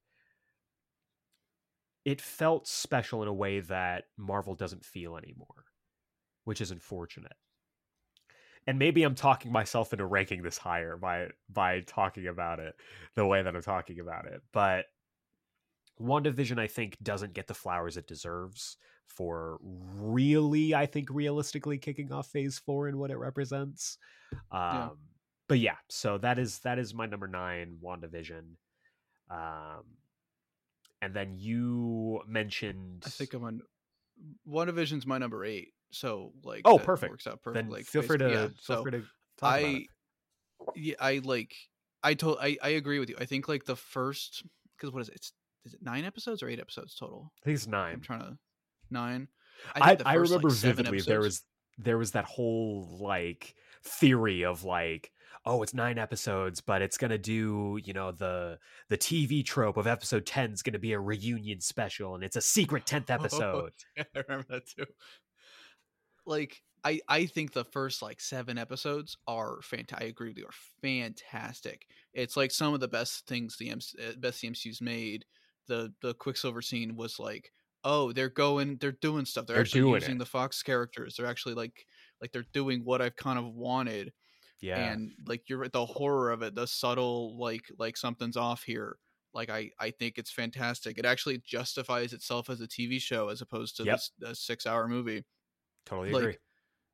It, it it there's a reason it was like there's a reason it was talked about all the time and there's a reason it kickstarted the Wanda stands. Yes. oh, I think that's the that's honestly the most damaging thing this thing this show did. um but i do think it's it's just it's it's the epitome james J, jj abrams was not involved in this but it is the epitome of the jj abrams mystery style mystery box style yeah. of of story where we're like oh what's going on here? You better stick around to find out. We also don't know. But we're I don't know what it is. Together, I'll figure it out. And like like like the ralph bohner thing they could have done something interesting with it with like i was fully expecting it to sort of tie into spider-man where and i think we we, we could have established like because because this whole thing was building up the idea of the multiverse was sort of a big chunk of the of phase four.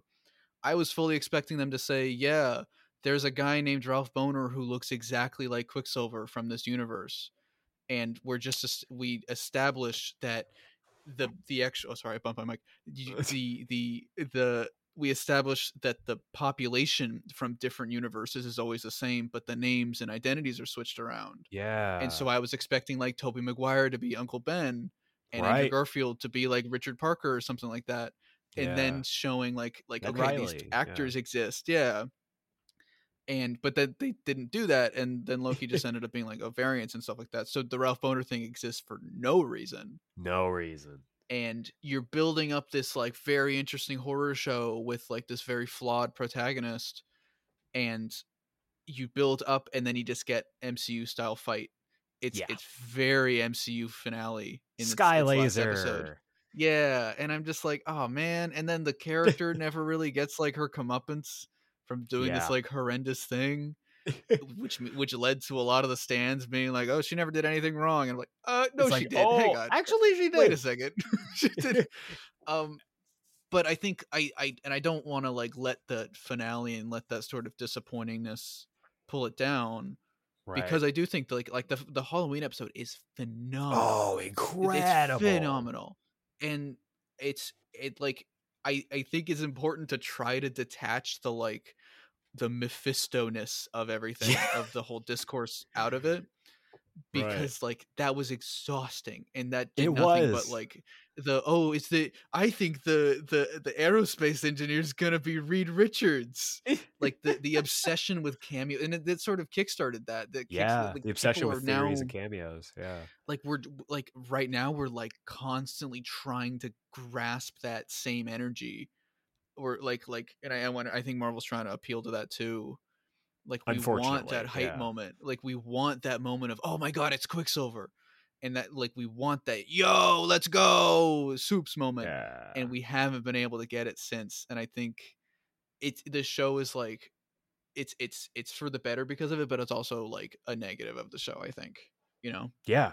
Totally agree. but I still and think it's a good show, and I want to like uh, Absolutely. you know, yeah, It's Yeah. it's a great show. I think it like you said, it is one of the only shows in this that really speaks to what it is to be a television show and not a triple size director's cut of a film. Yeah. Um you need that space every week to theorize, to try and analyze, okay, what did we see in the previous episode that could give us clues into the next one? And again, it was the like you said, the Mephisto of it all. I still very clearly remember. I think it was that uh, Rafa Grassetti art of Evan Peters as Mephisto, like that looked incredible, and the idea of like, oh man, he's not really Quicksilver, he's Mephisto, like. All of it seemed plausible. It seemed like Mhm. anything could happen. And that was really exciting because there is as we've talked about before, there's a certain predictability and a certain sameness in the MCU, and this felt wildly different from Yeah. everything that had come before it. And I really, really dig that. Um, and something since we're still talking about uh, number eight, something that I also feel was different enough for me was She-Hulk, because I I adored this show, y'all. I really, really did. Um, it's one of those shows just like WandaVision that knows it's a show. and is structured like a show. Every episode is made to be in service to the grander narrative, but also a self-contained story. There's an entire episode on fucking the uh the immortal man trying to deal with all of his ex-wives throughout his entire life because they all want alimony. Like dealing with the legal ramifications of that while Jen is also dealing with the A plot. Like we got A and B plots again in TV shows. Can you imagine? Crazy. Can you imagine a world?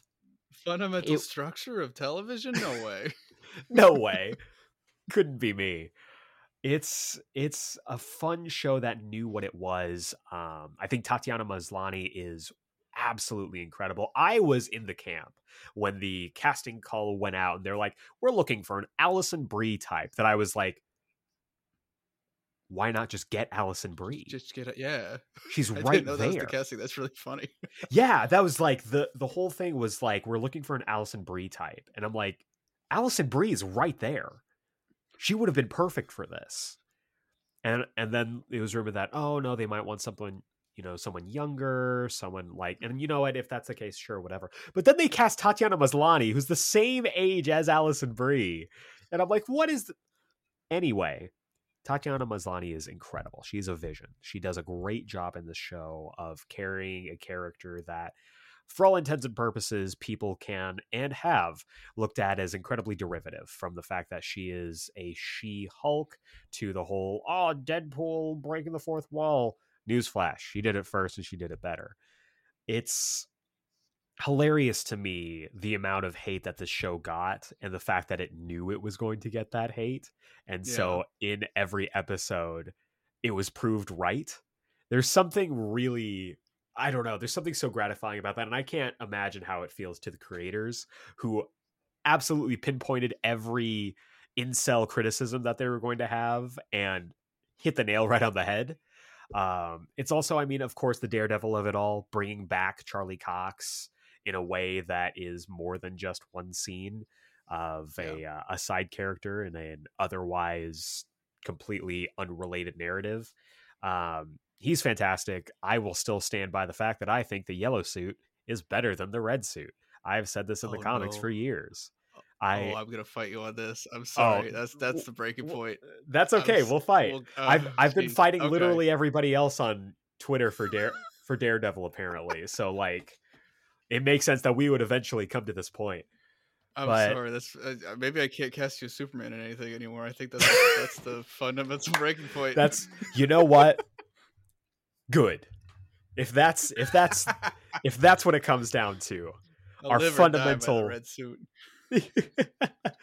um, I'm excited to see them evolve that suit to actually to see where they go next with it. Since this very yeah. clearly was let's palette swap this, but yeah, I think that's why I wasn't as into it. I I I which is fair. She Hulk I do quite enjoy, and I I think I just need to be in the mindset to like sit through because it's this was also an experiment for me of like what happens if I don't watch it? Will I still get it? Yeah, and I did, and so if it's it it it marketed itself as a sitcom and it seems like it, it achieved that which i think is really 100%. cool and i just have been like i don't really have the time to watch a sitcom right now i'm not really yeah. in the mood for that it's the same same reason it's just like you can't read every comic you're you're not supposed exactly. to read every comic so i was just like okay cool i'll get to this when i get to it you know yeah um but I, I, think, think like what, what I've seen of it, it's just really cool. Yeah. Yeah. And she seems great and like it, it's good to know that they actually I I because the fact that they were able to predict the the sort of incel reaction it's wild. I should have seen you should I should have seen it coming because so much of the incel reactions is always the same. It's, it's always the same, the same. Re- repetitive, like the same three words said over and over again. There's and literally it, it's a fun scene. to see somebody like address it. There's a there's a scene in the show where there's like basically like a little circle jerk of like incels like complaining about She-Hulk and one of the guys there, he's undercover and he's being fed lines from another character who is a woman who has heard all of this bullshit and she's not in the room but she's just feeding him incel lines for him to say and every single he's like okay i guess and he'll say it and they're like yeah man 100% you're absolutely right and it's hilarious to watch. God, like that seems really I. I I would say it's it's genuinely it's a great commentary, and of course we mentioned it earlier as well. The commentary on like the VFX stuff, it is incredibly tongue in cheek and very like, oh, we're referencing something people don't like without actually addressing why people Yeah. don't like it. Um, but I did like it. I thought the finale was different enough, and it featured the strength of the character. Uh, yeah, I I really enjoyed She Hulk a lot. So uh, that is my number eight. We are now on to number seven. We have made it halfway through. Oh jeez. Oh, it's only half. Oh my Dude, god. There's yeah, so much still- stuff. There's so much stuff in Phase Four, and it was all crammed into like two years. Yeah. That's the thing that's wild to me. Um, so I just talked a bunch about my pick. So what is your number seven? Uh, my number. Se- I feel it's controversial to have this high. I don't know, but my number seven is Falcon and the Winter Soldier or Captain America: the Winter Soldier, whatever you want to call it. That's interesting. That's my number six. Oh, okay. Um, yeah, yeah. I like this show quite a bit. I think Same. like like like it came off of WandaVision and I don't think it's I think like it sticks it's it's more consistent, I would say. Where WandaVision it had it starts really strong and it goes really strong and then it sort of dips really hard. Yeah. But this is a little bit more consistently like this is a solid Captain America story from with the Captain Yeah. America characters. I think like Anthony Mackie has always been like a very underutilized So good. actor and a very Yeah. underutilized character and the stuff that they do with him of like like tying the like the the, the personal stuff and like like that the first is it the first episode where like we we see like he still have he's like has money troubles despite the fact that he's an Avenger and I'm like this is like what I've been wanting to see from this universe like the ground stuff. I don't care. I've never cared about the government stuff or the fact that we're like federal agents doing shit like that. Like Avengers stuff never has interested me for that reason because it feels so impersonal.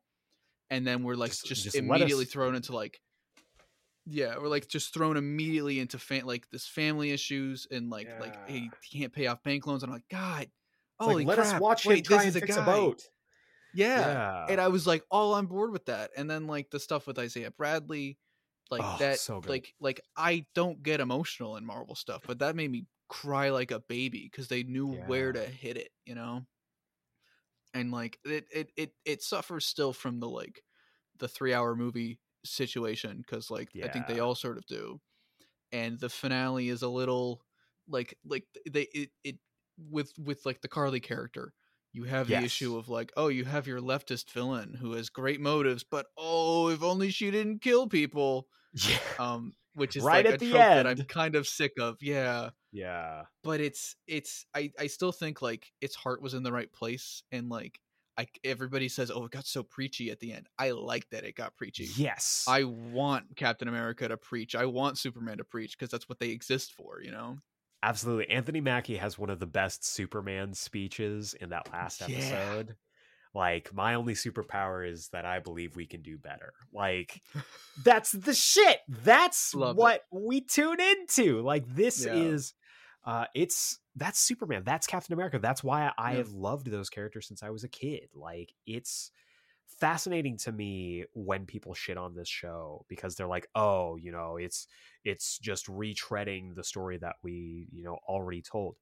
Yes and no. Like, yeah, we already got you know Steve passing the shield on to Sam, but that doesn't mean the world accepts that. That doesn't mean that yeah Sam immediately accepts that.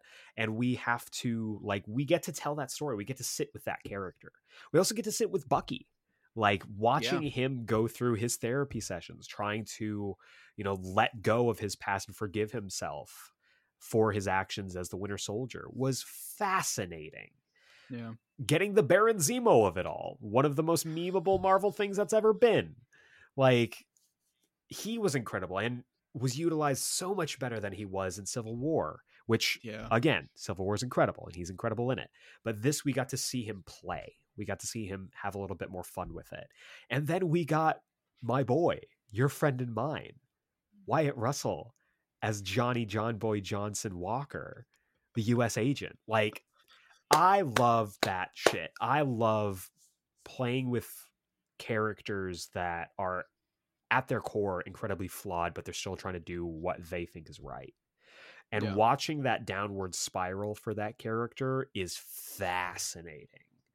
It's appointment. It was appointment viewing for me, and I told people like when the fir- show first came out, like if you didn't like how different WandaVision was from the rest of the MCU, this is much closer to what we know of as the MCU. And there's no like right or wrong approach to that between those two, neither of which is like better as an approach. But I love the treatment of this. I think, yes, the Carly stuff does fall off near the end, as it kind of seems like the Disney Plus shows did, uh, Yeah. with with a couple exceptions.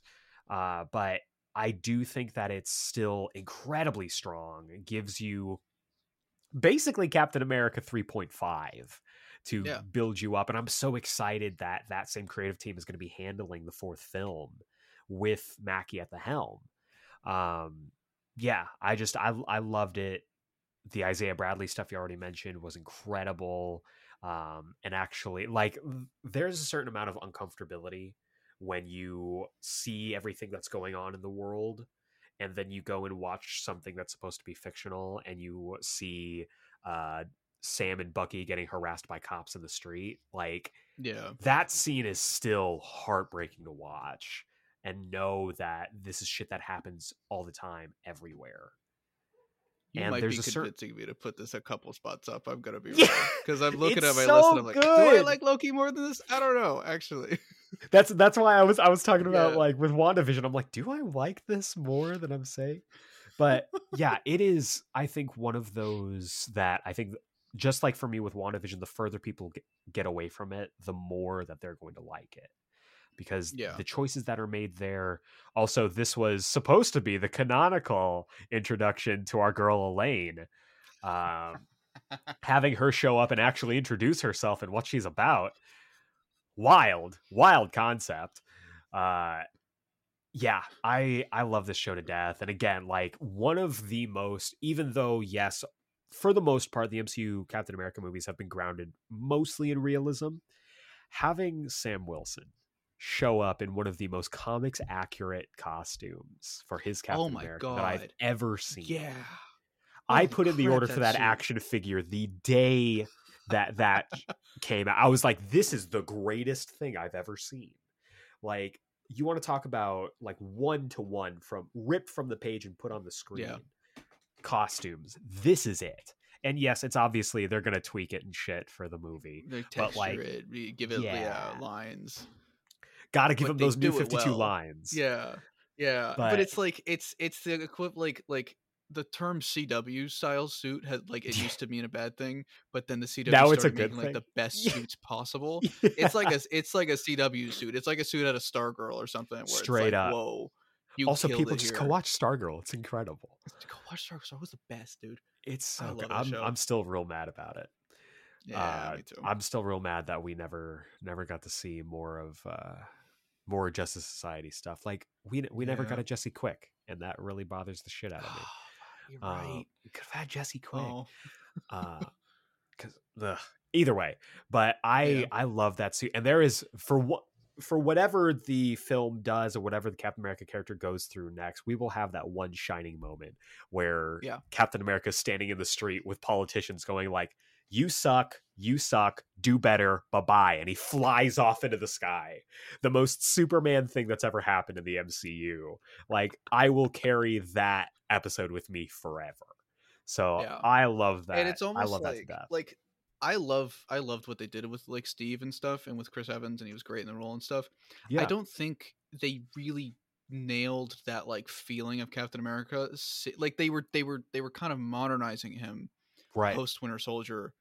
It- I don't think they nailed that like first Avengers style of like oh sh- oh yeah oh like He's that, that guy. sort of like that yeah. that fire in your heart that you get when you read a good Superman thing or when you when you Watch read a good Captain Rocky America movie. thing. Like yeah. yeah, exactly and like i think they nailed it with with sam well without like feeling the need to like like undermine it in a way or like Right. feeling the need to make it like edgy or dark or something which i i like winter soldier a lot the movie Same. um but it's it's very much like taking it's this it's a story of like how that sort of like shining beacon of hope has becomes sort of corrupted but not corrupted but like questions himself Darkened. Yeah. yeah it, but this is like he's unquestionably like this, and I just love that. You know, and to It's have it good- yeah, and he's to great. have it in the current like political climate with Yeah, everything going the, the on right the right time, the exact the right time. absolute right time it's yeah incredible love that shit to death Yeah. um that's why it's my number six at number seven Okay, I, I'm Uh, pushing mine up actually. I- I'm yeah, I'm sw- I'm swapping it with uh, with, what is it with Loki? Yeah, I'll swap it with Loki. Why not? uh so yeah it's oh it's so good um and you know what since you said that i i might yeah i'm, I'm gonna swap WandaVision and she-hulk uh, Okay. i'm just gonna do that because I I love she-hulk but talking about WandaVision i'm like fuck i, I love WandaVision god damn um but yeah my number seven was uh spider-man no way home which i think is going to ruffle a lot of feathers because it's so far down um great movie great movie. I think it's ooh, it's definitely better than Far From Home. I struggle to I struggle to uh to say whether it's better than Homecoming as strictly a Spider-Man movie because of all Mhm. the stuff that goes into this to make it like a Spider-Man's Spider-Man Infinity War, uh, Spider-Verse. But I thought that for nostalgia purposes, checks all the boxes, no question. Um, Andrew Garfield is my Spider-Man now, then, forever together. Like it is like he is going to always be my Spider-Man, and seeing him pop out of a portal in the movie theater is an experience that I will carry with me for a very long time. Um, seeing Tobey again after we did a whole, you know, you can go back in the archives. We did uh, Spidey December, where we checked out every Spider-Man film leading up to uh, leading up to the release of that film. Listener, go check it out if you haven't. We had a ton of fun with it. Uh, seeing him again, incredible. Seeing all the villains come back, wonderful stuff. Getting Jamie Foxx actual stuff to do in this movie and letting him just be Jamie Foxx, fantastic.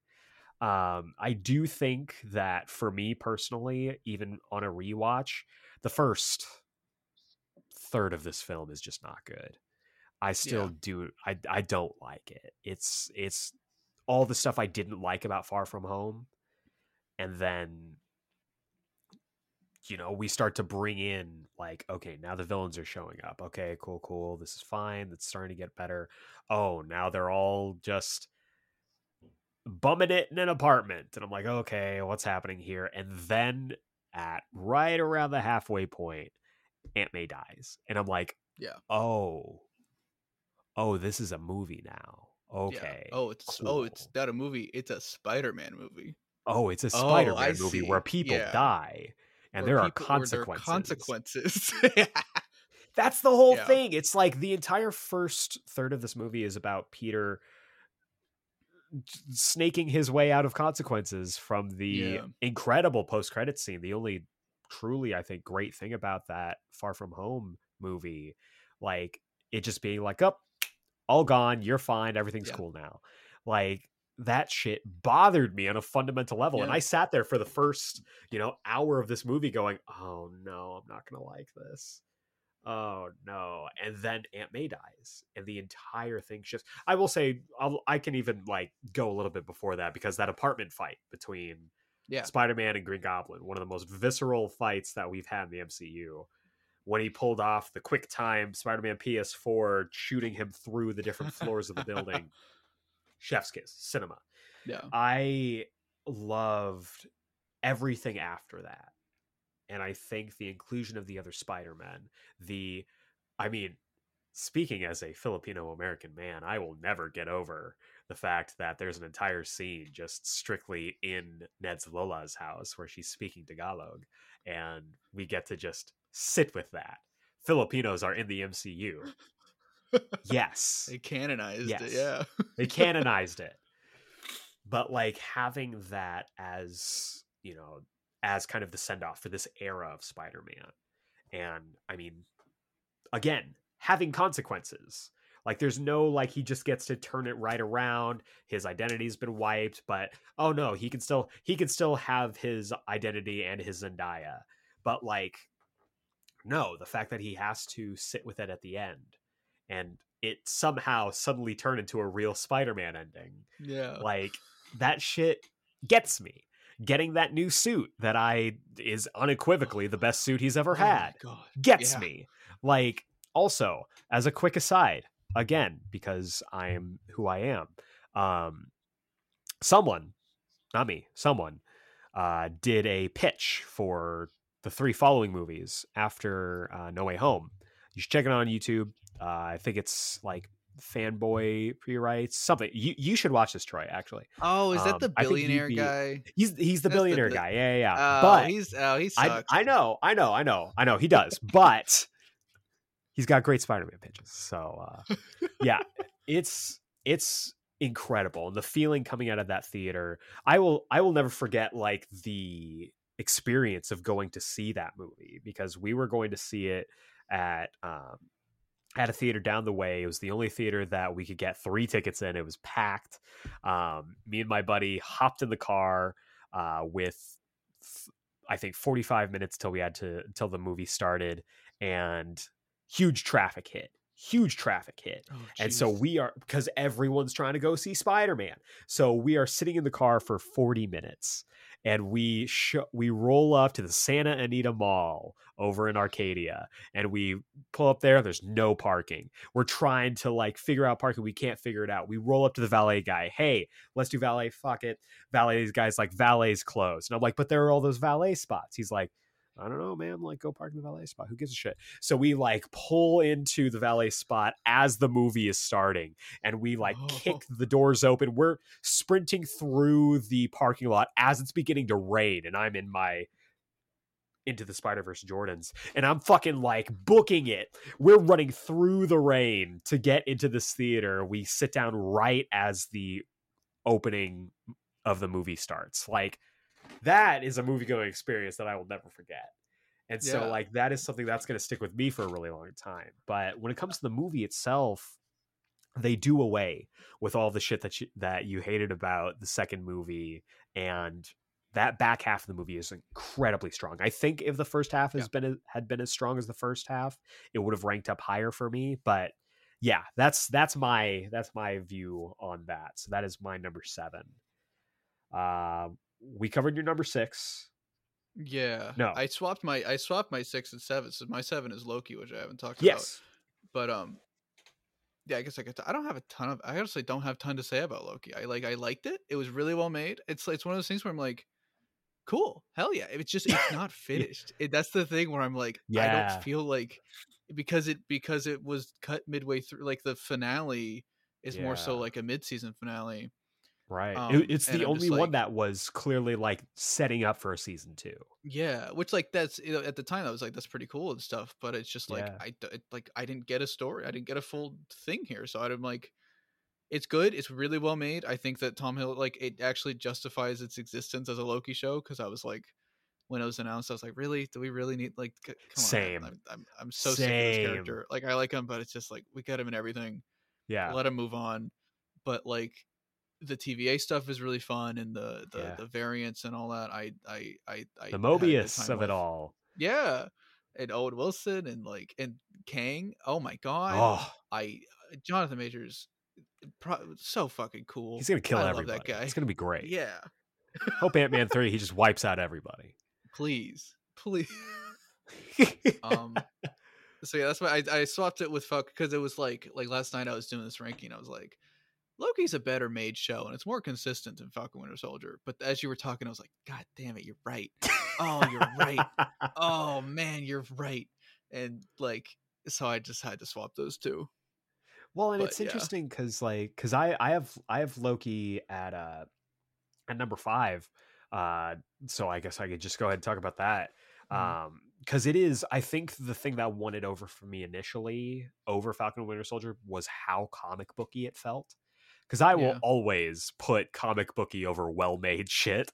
Like if you like it's it's it's the argument that Troy just had about the CW stuff. Like you can toss all of the, you know, all of the bad writing in the trash, we have comic book costumes. Like I will defend this shit until the day I die.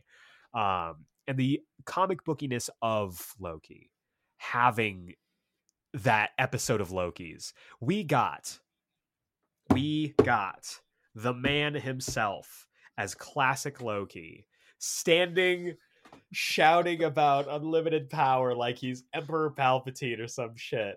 Like, it's incredible. He's amazing. Uh, we got our first look at Throg. Like, this was so comic booky and it won my heart. Like, the only thing that I think is more comic booky than this is She Hulk. And Yeah. there is a certain amount of goodwill that that comes with for me just how much i loved how comic booky it was and how different it felt from the other shows and for me like when it comes to the, the success of phase four the more the the name of the game when it comes to being you know in this top echelon as we get into the top five is difference is setting itself apart is Yeah. showing that it stands out from the rest of the uh, of the other MCU fairings. So, yeah. So that's I will say that that's that's why it's at my number five, just Yeah. barely eking out Falcon and the Winter Soldier. Though now again, after we're talking about it, I'm, gonna, I'm I might have to shift some stuff around. so, uh, what what is your Um, number five? My number five is is Spider Man. Is uh so Nice. that- that's yeah that worked out pretty well. Um, I totally agree with you. I think the first half of this is it's like better. No, it's better Far From Home, but it's still that Yeah. same kind of like okay, eh, the same sort of like loosey goosey Disney Channel energy.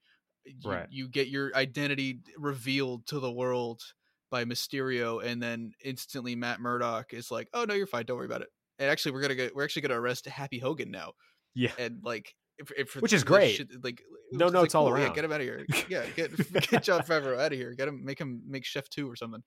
Um, but like, I I was just like like it it I would I like when it started I was like oh no oh come on, because this whole like I, I was a Spider Man channel and like yeah. there was so much hype around this movie and there was so much pressure on it and all the leaks and the rumors and i was just like oh no i'm really worried and i had a video that i talked about like kind of what i sort of wanted from it like vaguely and i got destroyed for it like like that was like my like that was worse than the billionaire video for some reason and like i went into this being like okay it's it worst case scenario is far from home fine and then it was it was doing that it was a little bit better and i really liked what they were doing with like the idea of like like wanting to save the villains i thought that was really fun and stuff definitely.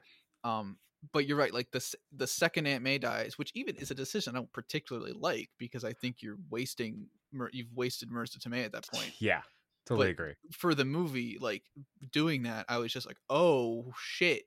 Oh wait. Oh you got willem dafoe green goblin now as your main villain. Oh you're leaning into it. Oh you've got and like i like like the pieces started to come together and i think the movie is i've said this on on fanboy talk a couple times i don't want to say it on the youtube channel because i'll get hit, destroyed for it I think it's a movie that is it is accidentally good. And I think Jon Watts is a pretty solid. I think he's a decent filmmaker, and like I Yeah. like there are shots in this where I'm like, oh whoa, that's sick. Like the like the the the track shot to Tom's face when he's like walking around the apartment. I think it's really cool. yeah, But when you look at some of the behind the scenes stuff and some of the stuff that almost like very almost happened and only didn't happen because of the actors, I'm like, how the fuck did this movie end up good? Because like you hear you hear Andrew Garfield talk and say like, yeah, we actually weren't they they actually there wasn't a scene in the script where where my version of Spider-Man dealt with the ramifications of Gwen and like got him out like like when he saves MJ he just was like cool in the script but then andrew was like we're going to turn this into an emotional scene and it was one of the best parts of the movie yeah. because it was like 100%. raw emotion and andrew killed it and then the ending which i think is the best part of the movie the phenomenal ending yes, almost didn't happen either it, it was tom's idea It- we almost had it end where i think it was that i i i, I want to say it wasn't parker industries exactly but it was peter revealing his identity to the world or something Oof. I remember hearing that that wasn't initially the ending for a while, and then it was it was it, it was Tom's idea to do this this sort of like bleaker, darker ending, which is phenomenal. Absolutely. And so like I have my issues with the movie and I think it's it was very much overhyped for a lot of a lot of it and I think yeah, like you're not wrong.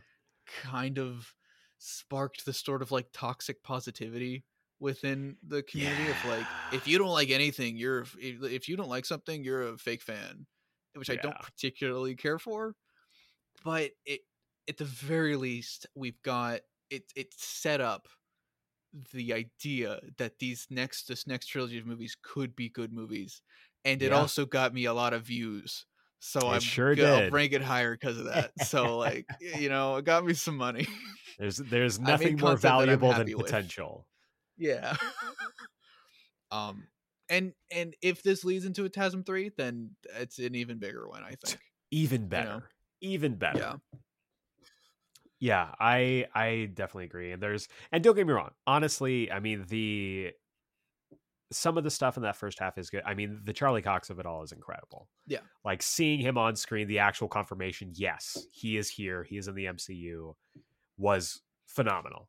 Yeah, it's Um, crazy how that is shot more like interestingly than Yes. the Spider-Man reveal.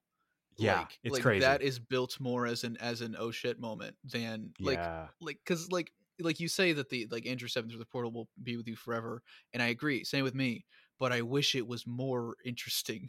I wish it had Him just like jogging up They, in the alleyway. like, hey, I'm Spider Man, and like you see him in the like far in the distance, and you're like, oh, okay, that's Andrew, cool. And like even Tobey had like a little bit of a build up, yeah. but I wish that like like I like like the movie clearly knew that Charlie Cox was a big deal and framed him that way because you had the Yeah. you had the cane in the full yeah, the shot of the cane cane, and you, you you had that moment of like, yo, the catching the brick. Like, exactly.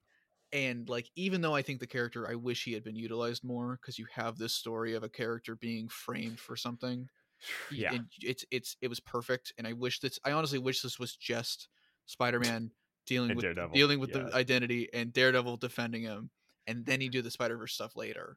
Yeah, But I mean, for what this had to do, it was fine. Yeah. You know. definitely. Um, I I just wish that there was some more like, and then like it's like half the movie is really pretty and really well shot, yeah. and then the other half it's like you will go from the best looking shot I've seen in a Spider-Man movie to the when he's standing there in the right rain, after, like after uh, Gorgeous. Aunt May died, absolutely Yeah. breathtaking. And then he's standing with Happy at the at the at the graveyard, and it's he's clearly on a soundstage. And I'm like, oh man, Uh, why? yeah, You were we and were then you so get close. the, uh, the the the the Flash Thompson. yeah. Oh my god. All of that. Oh just Flash. oh, Oh, Flash. so Oh, yeah. Poor Tony Revolori. he he. I don't love him as Flash Thompson, but you know what? He deserves. Yeah, better. he deserved better. A lot of the people deserve better. Poor uh, So- oh, fuck the guy from Homecoming was really good too, and he was just forgotten about. I forgot his name. Wh- Never mind. Which guy? There's one one of the one of the classmates. He was really funny, and he just disappeared in Far From Home. I think he like aged up or something. I don't know. I don't remember his name. Oh, He had very Um, funny jokes. That's all I'll say. That's all I remember. oh, was he the was he the kid on the uh, the debate team? Yeah, yeah, yeah, yeah. He's like he like hit the bell and he's like, that is Yeah, yeah, I was like, I was like, this is a character I want to see more He was of. fun, And then they, yeah. I never saw more of him. Yeah, because they decided, oh, we're not going to do anything we did well in in Homecoming and take that Oh, into Far jeez, From Home. yeah. We're not going to do that. It's like All this right. was almost the opposite of Homecoming. Of like, if you say home, like like the the the high top thing of like, oh, Homecoming is a good movie, but not a good it's Spider-Man a bad movie. Spider-Man This is a- yeah. This is a great Spider-Man movie, maybe not the best made movie. Yeah, You know, yeah. I all the time.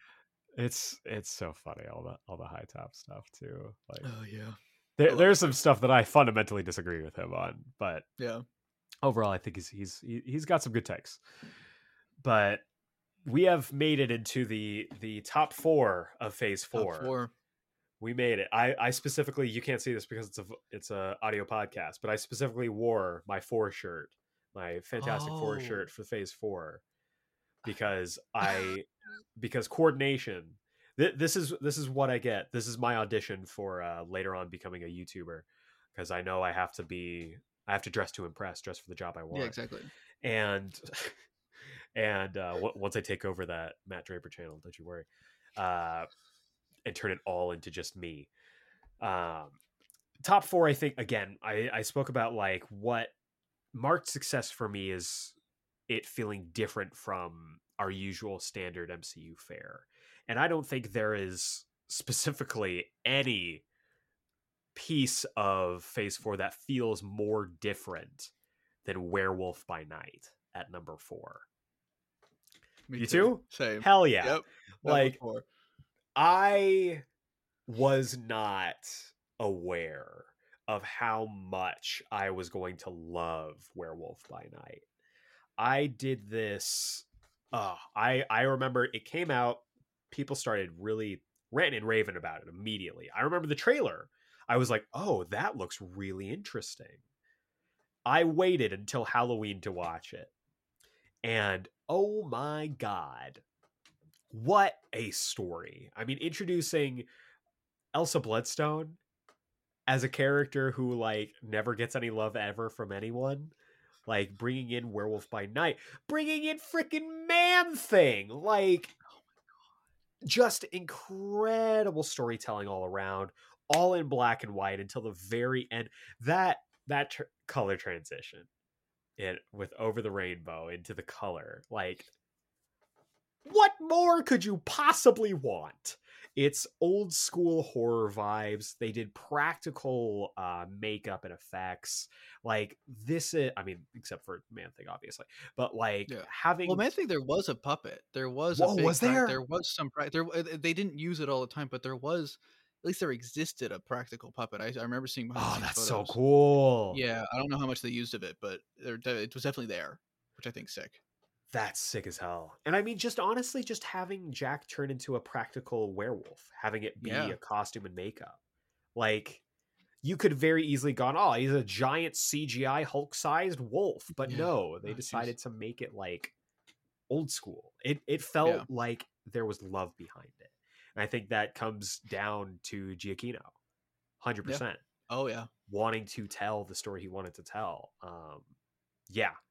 It's it's phenomenal and I hope we Yeah. get more stuff in this vein. yeah. I I love like like I when I first saw that trailer, I was like, whoa, wait, oh my god, wait, oh whoa, finally we're getting something.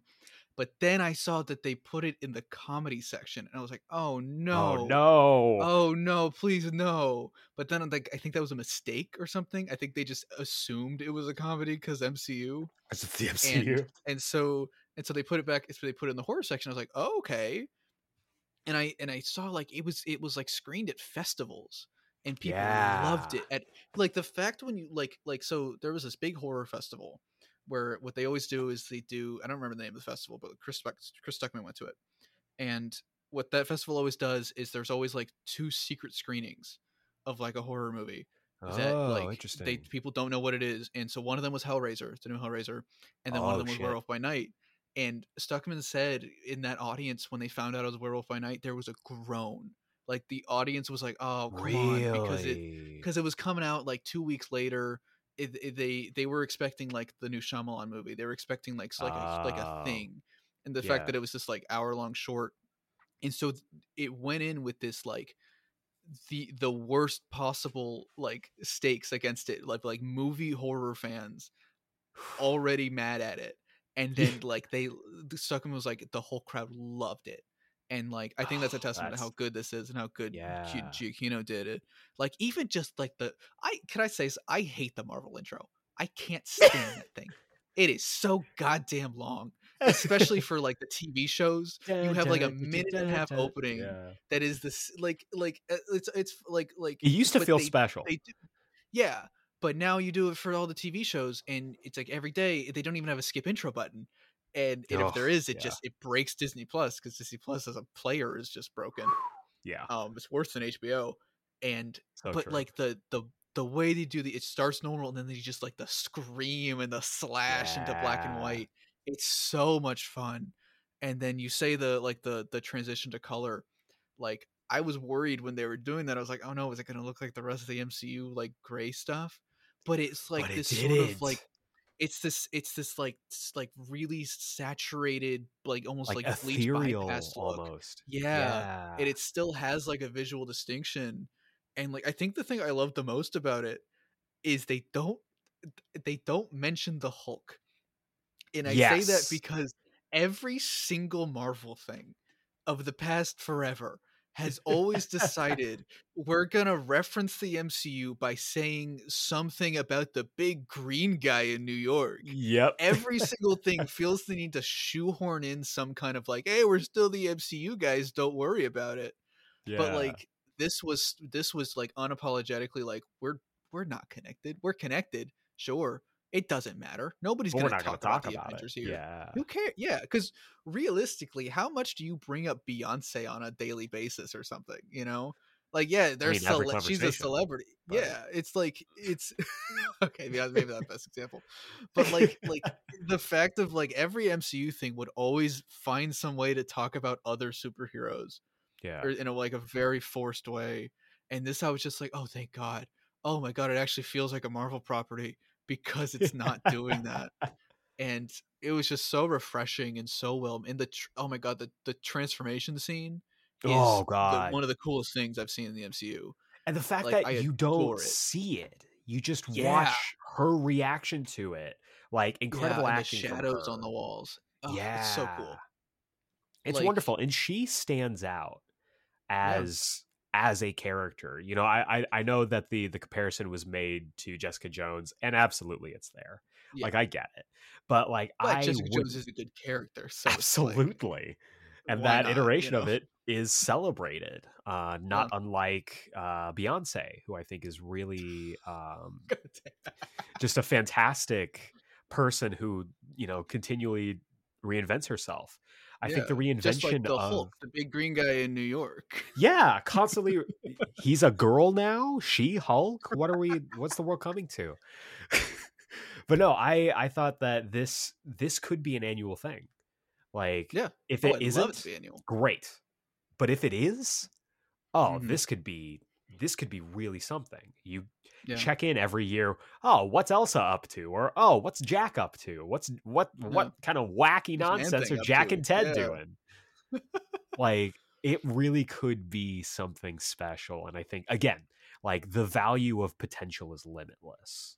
And I think that even as it just, like, stands- the potential. Yeah. Sorry, continue. no, no, no. Go ahead. I, I, I, I like even just like the potential of like the the the the special presentation. Yeah, Like, we'll see how the, the the Guardians thing does it, but like I I much prefer the idea of an hour long special over a, a weekly show. six hour movie. know? yeah, totally agree. yeah, because like like like I, my friend Steve uh, Chimera Films, he he he was like talking about like pitches of like like you could do like a ghostwriter thing with this. You could do Hundred like these You like do Nova. pockets of the Like yeah you could do all these things that like maybe might not to like the studio justify a movie or may not be able to justify a show or a crazy budget like that but you like there's so much creative potential with just like it's just it's like a one shot it's like what what Yeah, th- these are- to be these are the the evolution of you remember those old school Marvel one shots where it was like some you know something funny happened on the way to New Mexico where like yeah. Phil Coulson like gets held up That's at a right. at a gas station like shit like yeah that and those were was really so cool because it fleshed out Yeah. the world but it wasn't a huge like three hour commitment. Yeah.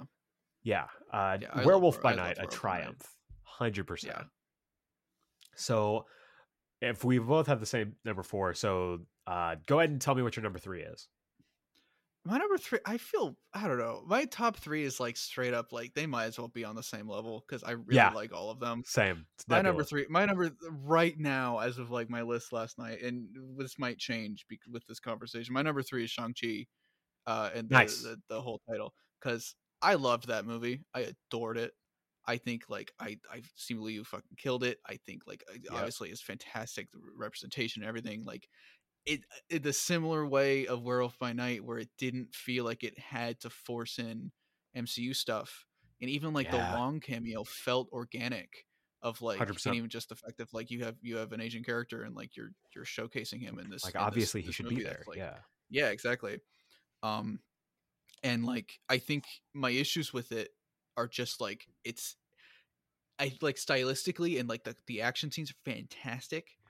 it's just you you they they do the mcu thing a lot of like undercutting the serious stuff with the jokes Yeah. almost uh, just a just the the oh uh what what what what even was it on the plane of like oh do you want chicken Oh, or beef or whatever like Chicken that. or beef? It's like, oh, oh, we come don't on, have hang beef. on. I was in the middle of something. I, Yeah. like I get that was the joke, but I was just like, as a movie, it felt like unnecessary.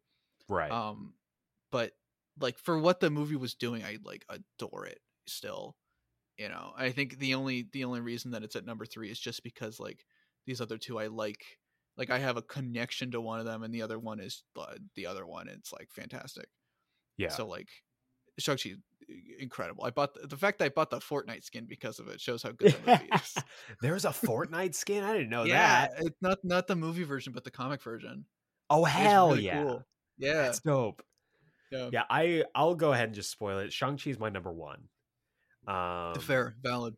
it's and I like you said, I the reason it ranks so high for me, besides it just being just a fun, incredibly rewatchable film, uh, is I do have a personal connection to it. Like as Yeah. an Asian American who loves my comic books and their adaptations, like there's not a whole lot for us.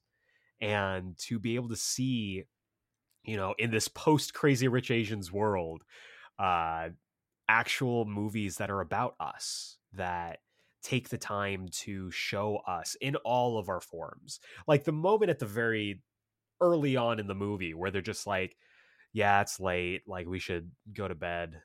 Or we could stay up drinking and go to karaoke bars. Like that is so inherently Asian Mhm. and like I I loved this movie. Uh, We we went and saw it multiple times in theaters, and I can't remember the last time I did that.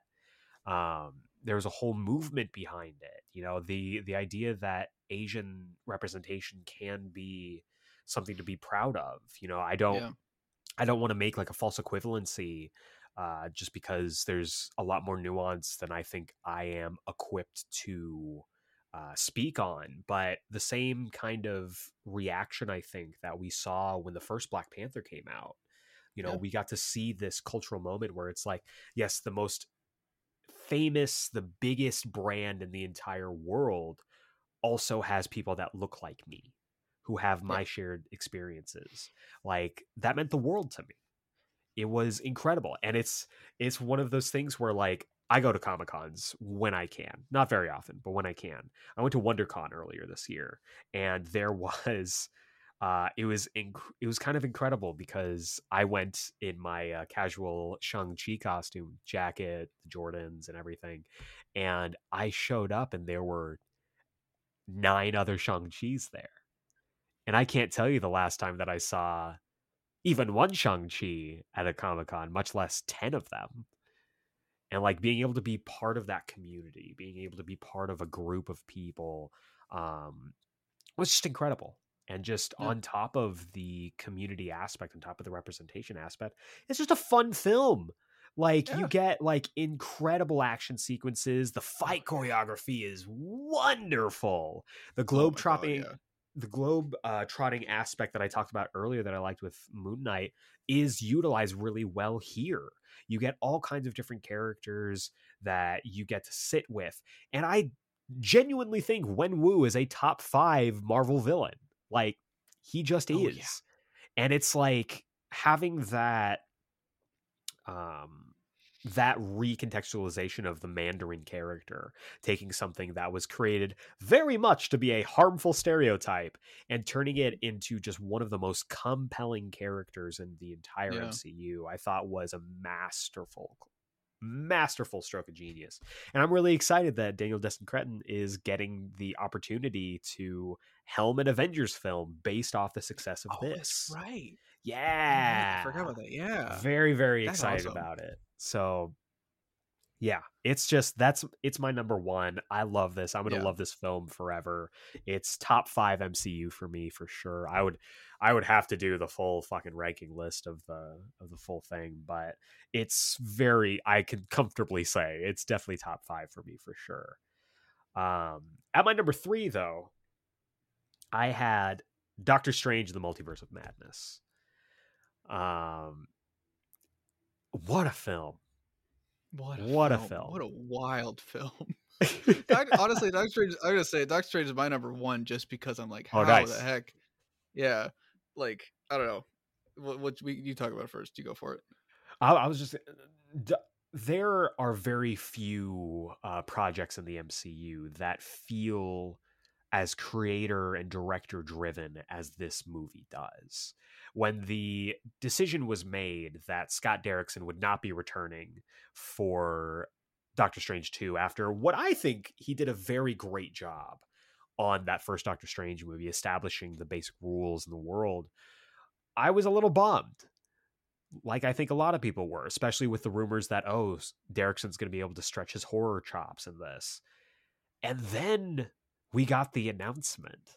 The legend himself, Sam Raimi, was coming back to superhero films, to films in general, and was going to helm Doctor Strange.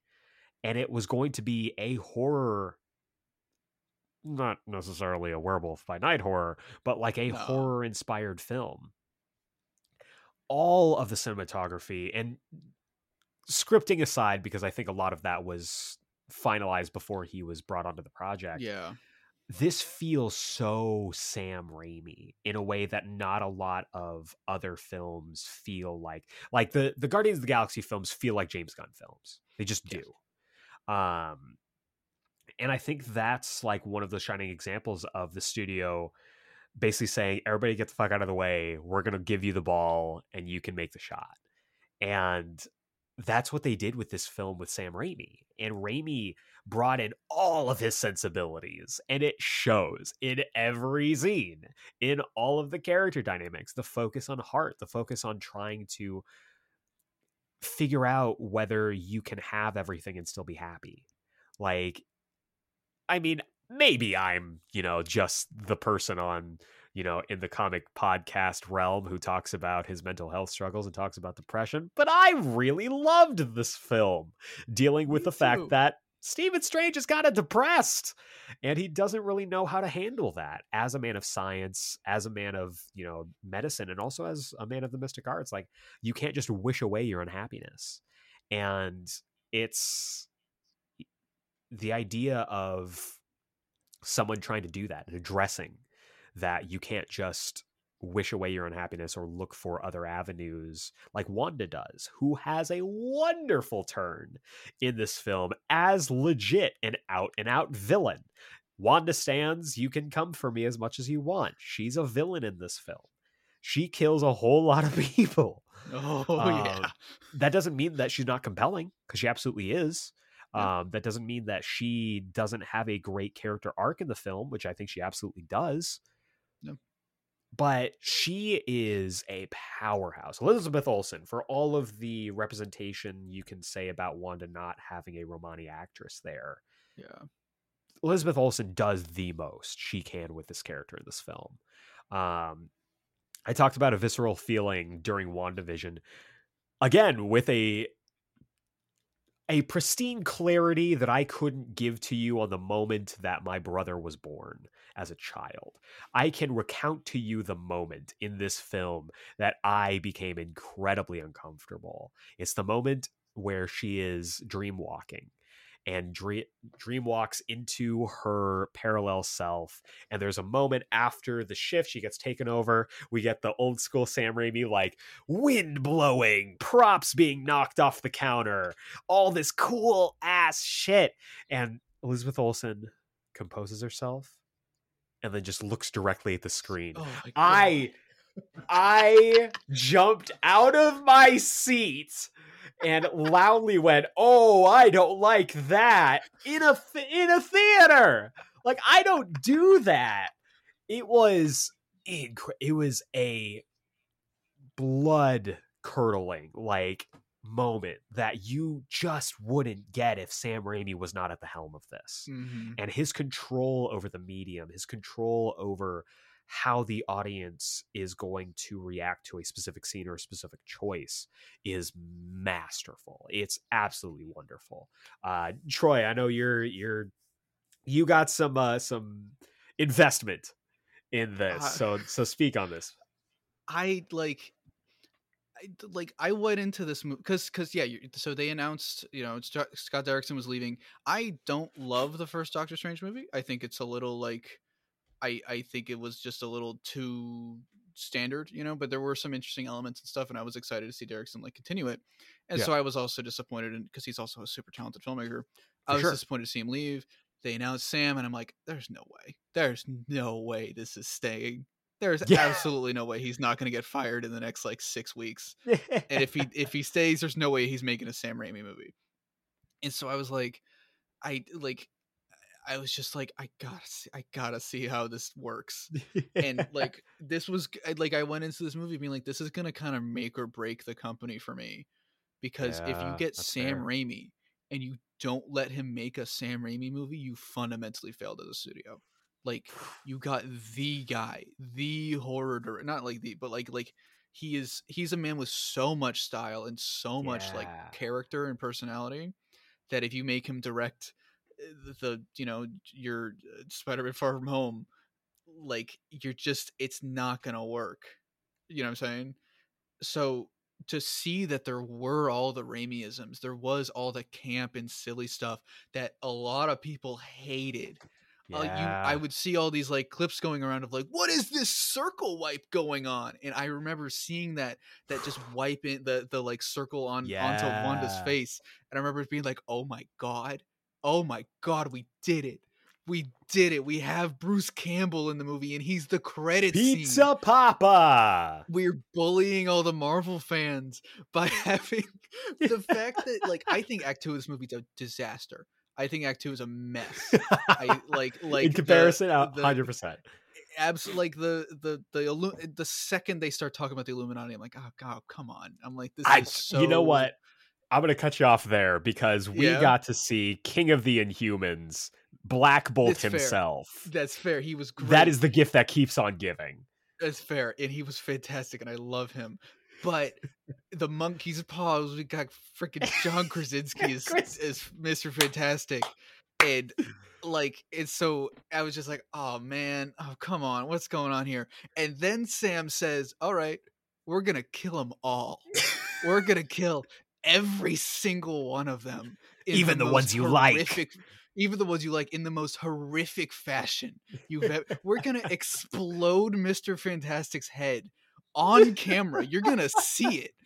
We're gonna like the the Black Bolt death is horrific. Horrific. We you Patrick they snapped Patrick Stewart's neck. They don't just snap his neck; they rip his head in half. 360 him. It's insane. And I'm just like, I can't believe it. You you like I don't even love the cameos. I don't care about the cameos. And you knew he Sam knew that. Sam was like, "All right, Troy, you don't like these guys? Here you go. We're gonna have some, have some have fun with this." It's it's like it's it's a messy movie that you can Yeah. you're right the script is is to- totally all over the place because you know like because the director left and they changed villains midway through and all that stuff Right. but so the way that the fact that sam took that and was like all right we're still gonna make the the most boss ass movie you've ever seen in the mcu i was like all right i'm on board i don't care i don't care oh my god oh my god like the the, the you have your main character you have benedict cumberbatch become a possess a zombie Oh, possess a, a a practical, practical zombie, zombie. with the most like impressive uh prosthetics I've seen in a while. Uh, who, I can't remember his name, but the the person who made that also did like Green Knight and um worked on Game of Thrones and Yes, yes, yes. and um and Stranger Things and stuff. Super talented, and like they were allowed to go all in on that. I was just like in awe. I was like, "There's no way Marvel made this movie. It, there's no way." And I was, I and I just like the the fact I saw it twice in theaters. I never see things twice in theaters. The only thing I saw twice in theaters was I saw No Way Home once in theaters and then once at a drive-in. I went to Doctor Strange. I was like, I got it. I need to see this a second time. I need to because I was just like I was not ready for it. And as messy as it is, I just like I love it. I love it to death because it's so Sam Raimi. It's so Evil Dead. And as a big Evil Dead fan, I'm like I I I God, I adore it, you know? So that's why it's my number one, even though I know it's like messy and I know it's controversial. I don't care. I just Yeah, I, I have such exactly. a connection to it that I'm like, I can't like the fact I was not expecting to make a three hour long spoiler talk on the podcast about it. but I was going through the events. I was like, oh god, I got so much to say about every single thing here because Yep. I just I even just like like you're talking about the character stuff with with String with Stephen and like like just the fact that you take this guy who was in Infinity War his or yeah Infinity War his whole thing was oh I've seen a million different possible endings Yeah. and he pulls like the Spock thing of like we have to kill half the universe to to win or whatever, and like the ramifications of that, and like Yep. sort of like the arc of overcoming that needs of the many over uh, like mentality the needs of into few, yeah. yeah like like overcoming that. I loved and the the commentary on that with the with ponytail strange as weird as he looked like it was it was great and i just i loved it it, it it it was a movie that like justified its use of the multiverse which like is rare to see nowadays yeah. that Oh, and everything it. everywhere the only ones that i think justify it and spider-verse hundred percent. And it's it's fascinating to me Yeah. too because like I am I am willing to overlook all those all the flaws of it, just like in Shang Chi. Like I'm willing to overlook the fact that we have this giant ass CGI creature instead of the one on one Dragon Ball fight between Shang Chi and Wen Wu that we should have ended the film on. yeah with this like yes the scripting is not great uh the pacing is all over the place that's that's fine the ice cream But song. I'll never forget the ice cream song. you want to talk about true horror? The ice cream song will haunt your dreams forever. But this film also had the score battle the Oh musical my battle that i i still am ba- i i am i am still trying to collect myself from watching it the first time and trying to process that they actually did something like this because it's one of the most creative things they've ever done in the MCU. Period. Yeah. Like it is incredible just to watch that sequence and be like, this is a f- this is a sequence in a film in a Marvel movie of all things. It's it's a triumph in every way, and if they don't bring back Sam Raimi for more shit, they will have left money on the table. yeah and i think the response to this movie separated the men from the boys i would say of like Hundred percent.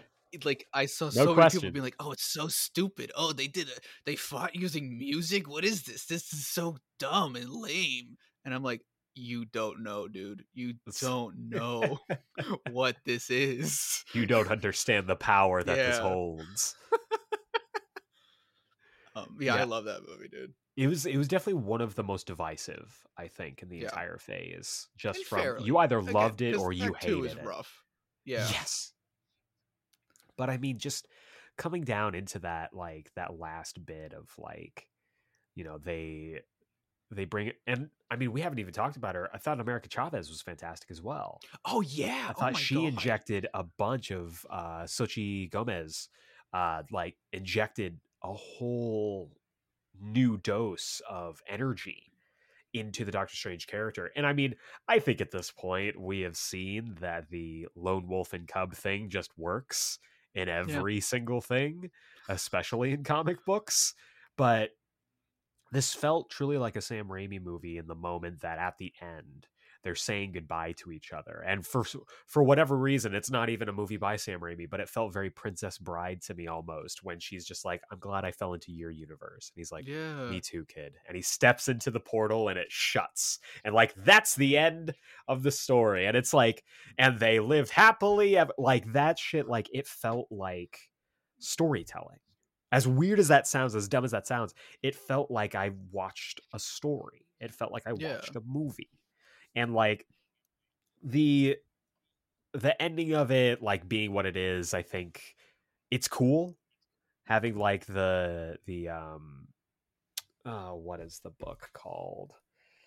Uh the darkhold Oh, the darkhold having that like effect on him and he like shrieks into the camera as the movie cuts like that's again very sam raimi Yeah. um, just to have it immediately undone in the post credit or the mid credit sequence where it's like, actually, no, he's fine. And look, there's Clea.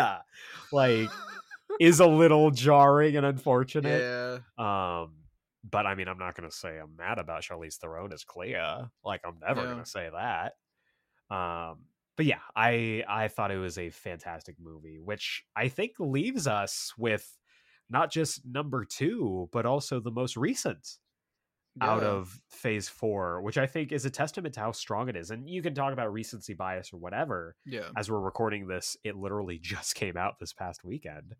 But Wakanda Forever is just as much of a masterclass of a film as Multiverse of Madness is. Yeah. Um, I wax poetic a lot about uh, Multiverse of Madness, so go ahead. You talk about Wakanda Forever. I I like I don't Wakanda Forever is like this it's a similar it's not a similar thing, but in the same way that like Doctor Strange had a it was an uphill battle with like a director leaving.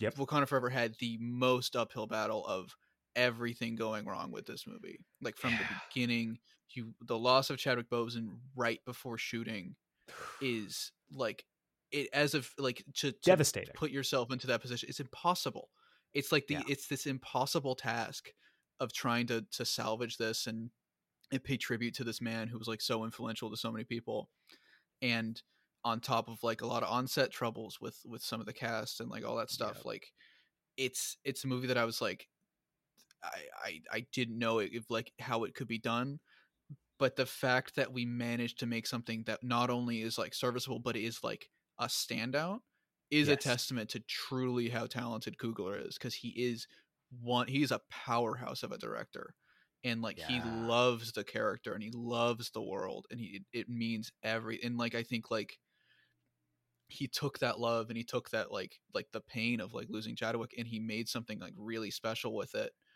and it's like the only reason it's not a number one for me is because like I didn't connect as much with the Shuri character because of onset stuff. Same. That was my my heart. I just I was like I I was like you're doing something really great here, girl, but you were Yeah. a problem, you know. yeah. And so like and also because it, it just came out. I've only seen it the one time, so it's hard for me to like Yeah. put it in like a big thing or anything. But I think like as a movie, it is, it's it's it's everything that it needed to be, while still tr- having to like like Namor, fantastic film. Oh, oh, my god. So oh good. Oh my god. What a like you take the Killmonger approach of of your your villain like what we were saying with like with Carly where it's like a villain with good motives but oh if only they weren't bad.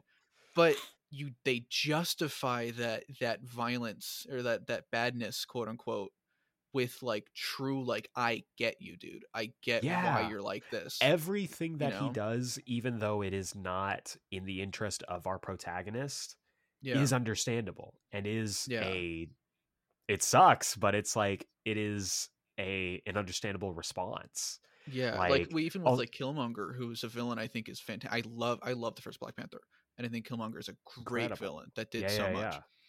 His his motives, he presents it as like, oh, for for for It's a revenge community like he he Yeah. yeah, but it's he he presents it as like, oh, I have these altruistic motives to help the help this help the help black community and stuff like that. When in reality, it is it's revenge, it's anger, it's rage, and it's like this very petty, childish reasons Yeah. versus Namor is like it's all about my people and I care about the Yeah. people. It's it's a place of love and heart like like Yeah. ironically he's you know he's the, the child without love, but he's Dude, like has Dude, this love that for people. moment, El I that. sin Namor, like, and he's like, okay, yeah, my name is Namor. Like that shit. so cool. Oh, it's so Yeah. cool. And you take the character of Namor, who in the comics sucks. He's an asshole. He's the biggest asshole in the world. He's a he's a huge asshole, but he's also Yeah, amazing. I love him. I love him, but he's like he's just flat out evil in some books. Yeah, he's I'm like, bad. He sucks. Jesus, dude. and you make him this relate like you you get it like almost Yeah. instantly you get why he's like this and he's he's not like like like I don't know if I could believe that this Namor would blow up a planet for no like I, like just randomly blow up I don't know if he could, but, I, but you know what? I could. I think this Namor could if it was made clear to him that his people would Mhm. suffer if if that's true. he didn't. He Yeah. is someone who I think does have that comic book D- DNA, but he's also like he is so focused on his people to the point of and this whole thing like with the uh the idea of like oh the pro- my one of my biggest problem with the eternals introducing them this whole time it's like yo you couldn't have done anything this whole time you couldn't have done anything excess deviation thanos what are we doing here? Like it makes sense to me why namor never got involved in anything because it didn't affect him Yeah. didn't affect his people. And like he is so singular singularly laser focused on them and their prosperity that like he will do anything to make sure that they are safe. Like he he does not strike against wakanda until they draw blood from his people. Yeah. like and i think that's wonderful storytelling. And even though he is very clearly the antagonist he's not the villain. And i think that's an important distinction that this film Elaine chooses to villain. make. Yes. Like the the us government shocking i know is is the villain. Uh colonialism is the villain. Like Yeah. the themes of white colonialism and you know foreign governments causing uh minorities to battle against each other to try and appease you know this separate like overarching villain is a theme that i don't think a lot of people are brave enough to you know put into film much less Yeah. a film of the biggest franchise in the world and i applaud coogler for trying to tell that story, especially also weaving in a story about grief and loss. and like it's it's like just the the, ability to take that like because because they had to really quickly like because you know they were about to start shooting when Chadwick passed away you Yeah.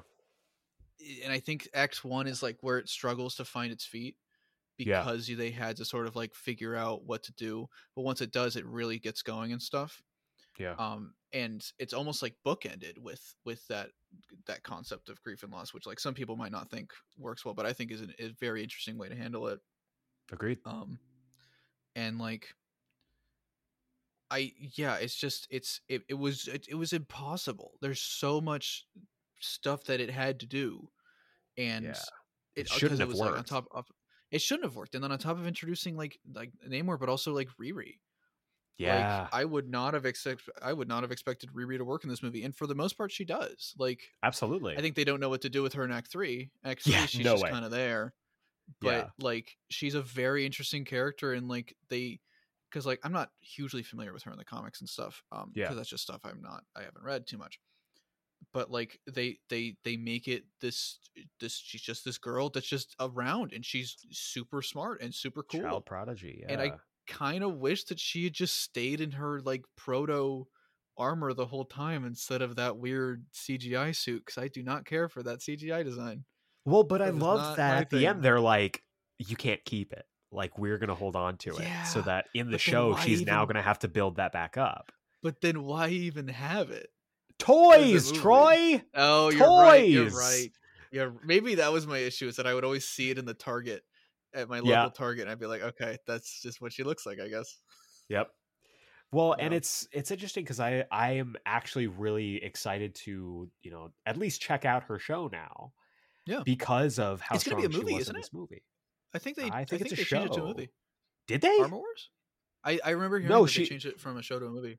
Well, they changed Armor Wars, but there's a separate Oh, Ironheart you're right. show. Oh, that's right. There's an Iron. Yeah, you're right. yeah. Which I'm assuming it'll be like Ironheart into Armor Wars or whatever. Yeah. But like she was fantastic and I'm excited to see more of her. And when it comes to like comic adaptations, I thought she was incredibly faithful. She was very very good and a lot of fun. Um but I think the one who genuinely steals the show almost as almost as much as they were battling both figuratively Yeah. and literally in this film is Angela Bassett as oh Queen Ramonda. god!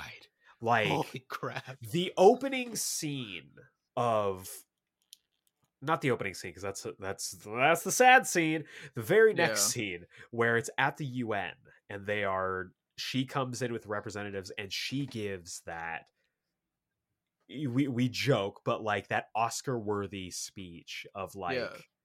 we know you guys are looking at us like we're fresh meat and I'm going to let you know that you are fucking wrong and like marching those soldiers in like she no one the camera has never loved someone as much as it loves Angela Bassett in this movie. Like she is a powerhouse in every scene she's in. And it's Yeah. incredible. I wish we had gotten more scenes with her and Namor because I think the scenes Yeah. that they do share are phenomenal. Yeah, I like. I, I almost wonder if we could have like swapped some scenes with Shuri with with with Angela Bassett's character just because like I would have minded the two of their interactions. Yeah.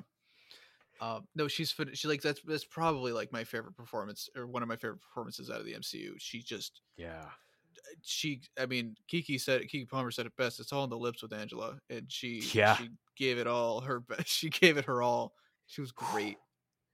She's yeah, Um, she is a powerhouse from start to finish. yeah, I think the the the second best performance is clearly Martin Freeman as Everett Ross, God damn it. Who very much needed to be in this movie. the most necessary A plot of the film is Martin Freeman. so important, sure. he got his own character poster. and his own action figure re-released for this line as well. Um, God. Uh, that is, I will say, it's it's the one big blemish on the film is all of the Elaine and uh and Yeah. Everett Ross stuff. Um, I do to like remind you, the- it's still the MCU. It's still the hey, Remember, MCU. we're still part of it. I did like the the ex-wife, you know, Yeah. relationship, and I think it very much improved that character. Yeah, but like, yeah, it's if you take that out and have just the stuff where he's directly uh directly communicating with Shuri and or Ramonda, the film only improves. Um yeah, and I will say, like, just like you, like, I had a hard time investing in Shuri as a character because of Letitia Wright and all of the Yeah. stuff that went in with her disrupting the filming and all that stuff. Um, and I was still holding out hope against hope all the way up until the last minute that it was going to be uh, Nakia as the new Black yeah. Panther. Oh, yeah. but Because Lupita, I Lupita was fantastic. she's and she incredible, and they barely in set her up too Yeah, to I be was like so- the, I was- the prodigal daughter to come back. yeah. and- I wonder if I wonder if maybe she just wasn't comfortable filming or something like that, or like why she wasn't as involved or something. Which like it would be is strange. you know, go off. Yeah, absolutely. Um, because her and M'Baku were barely in this, Oh, and I but- I love but M'Baku. M'Baku was incredible. Winston Duke continues to be one of my the favorite actors Oh my in God, literally love him. everything. Make him Superman. I don't give a fuck. Make him super. If they're still doing him or Anthony Mackie, because you were talking about the Captain America stuff, him or Oh, Anthony yeah. Mackie for that that Ta-Nehisi Coates thing. If they're still doing it, which I, probably I not, but legit, if st- they I don't think they are, but I, I would 100% love to see the difference between Winston Duke's Clark Kent and his Superman. Yeah, 'Cause, Oh, like, Just watching him in uh in Us, it's like yeah, that's that's a dork ass Clark Kent. Like, give me more of that shit. He would be incredible. Yeah. but love yeah, him. I thought he was great. Um, the action sequences were fantastic. Like no, they made Namor's uh, ankle wings proper scary to to watch. Like yeah, and the the whole opening scene uh, of the the first time we're introduced to the Atlanteans is a straight up horror scene. Like Yeah. the sirens, like it is incredible. I love yeah. that. I love the death was the so in, the introduction to Namor as they're flying away in the helicopter, and all of a sudden it just starts, it just Oh. stops and gets swung and thrown into the water, and then you just see the lightning strike in his silhouette, like my shit, one hundred percent. Uh, yeah, the the film, you know, is firing on all cylinders for I think most of it. A little hiccups here and there, um, Yeah. but very very easily like an eight eight eight point five out of ten for me. Yeah. Um, it's wonderful and absolutely deserves its place at number two on uh, on the MCU Phase Four list. Yeah, So totally agree. we did it. We made it through did it. all 16 16 things. um since it's been about two and a half hours since we began this uh i'm gonna recount my list if you'd like to recount your list Oh, as yeah. well so at number 16, I have Thor Love and Thunder. Then I have Moon Knight. At number 14, I have Eternals. Number 13 is Black Widow. 12 is What If. 11 is Ms. Marvel. 10 is Hawkeye. 9 is She Hulk. 8 is WandaVision. 7 is uh, Spider Man No Way Home. 6 is Falcon and the Winter Soldier. 5 is Loki. 4 is Werewolf by Night. 3, Doctor Strange The Multiverse of Madness. Number 2 is Wakanda Forever. And number 1 is Shang-Chi. It's a good list. My my list feels again. I don't even know how I feel about mine. Lists are weird for me. I, I'm a, lists I'm a, tough. I'm a Lists tier guy. Yeah. Um, at 16, I've got Thor. Uh, as one does. I've got at 15, I've got Moon Knight. At 14, I've got What If. At 13, I've got Black Widow. At 12, I've got Eternals. At 11, I've got Hawkeye. And 10, I've got She Hulk. Again, I haven't seen them all, so you know. Um, at nine, I've got Ms. Marvel. At eight, I have WandaVision. Seven is Loki. Six is Falcon and Winter Soldier. Uh, five is uh, No Way Home. Four is Werewolf by Night. Three is Shang-Chi. Two is Black Panther. And one is Doctor Strange, The Multiverse of Madness. A lot I of am- things. I am kind of shocked at how much we agreed on. Yeah. uh it's it's strange and especially like with the number like with fucking 16 there's so much room for deviation you could almost call it excess deviation uh it's there's there's some eternals humor in there for you folks if you think i'm too harsh on the film uh i i definitely think that talking about. I don't remember Eternals that well. I thought you were referencing some like some like like like obscure like like like DC show or like a Zeta Project type thing or something. Um, I'm I'm, It's I'm like, actually uh, I'm actually referring to the excess uh, bullshit that Deviant Art is uh, doing for its current its artists. It's uh, it's bad, Oh jeez. but uh, just as a blanket statement, AI art is terrible and you shouldn't support Yep. it. But Yep. yeah, I I am surprised at how much we agreed on. Uh, there's so Yeah, fuck, there's so much in Phase Four, Yeah. squished into two years. Um, it's kind of wild, and I think I am I am glad that we got a Phase Four that feels so varied in tone and let's just be honest, and also in quality. Um, I'm interested to see how Phase Five goes because it is going to be very strange Yeah. to see what lessons they take from phase four and carry into phase five. Five is everything building to Thunderbolts, right? Is five Thunderbolts the end of five? I, th- I can't remember maybe because they announced five and six the same day. was I it five and remember. six? Oh man, I think uh, because wait was six. I don't know. I the phases are weird to me. They're- they it introduced all the way up to. Secret Wars, which I think is still Yeah. five years too early. Yeah. But I, yeah, I don't know. I'm. I hope that the lesson they take from Phase Four into Phase Five is more creator directed projects. Yeah. That they let people have their own mark. That they let people have their own stamp on things. Because if we look at just uh, Multiverse of Madness and Werewolf by Night, incredibly creator driven stories that go off the beaten Yeah. path and might not be accepted by general audiences, but they will be applauded for the big swings they take. Yeah, and I think like if you look at like our like our top fours are like identical almost. At least Yeah. like what we have in our top four. Like those all stand out to me because they're so they're so diverse in like Yeah. not only in their cast but also in like what their stories are. You have a werewolf thing, you have Shang-Chi off doing his own thing, you have Black Panther doing their own thing, and like Doctor Strange doing like it's like I think the days of the linear Marvel plotline where you have to watch everything and and get the whole Infinity Saga, I hope that it's over because I never Yeah. was a fan of that. I've never been a fan of the fact that if my dad wanted to watch the Captain America movies, I had to say, "Oh wait, you also have to watch Age of Ultron." oh wait, you also have to watch this movie and this movie and you know, like it's it's like let the movies be their own thing and then interconnect mm. in your crossover movies. But let Shang Chi do his thing. Let Black Panther do their thing. You know, th those characters do their things. like Doctor Strange do his own thing.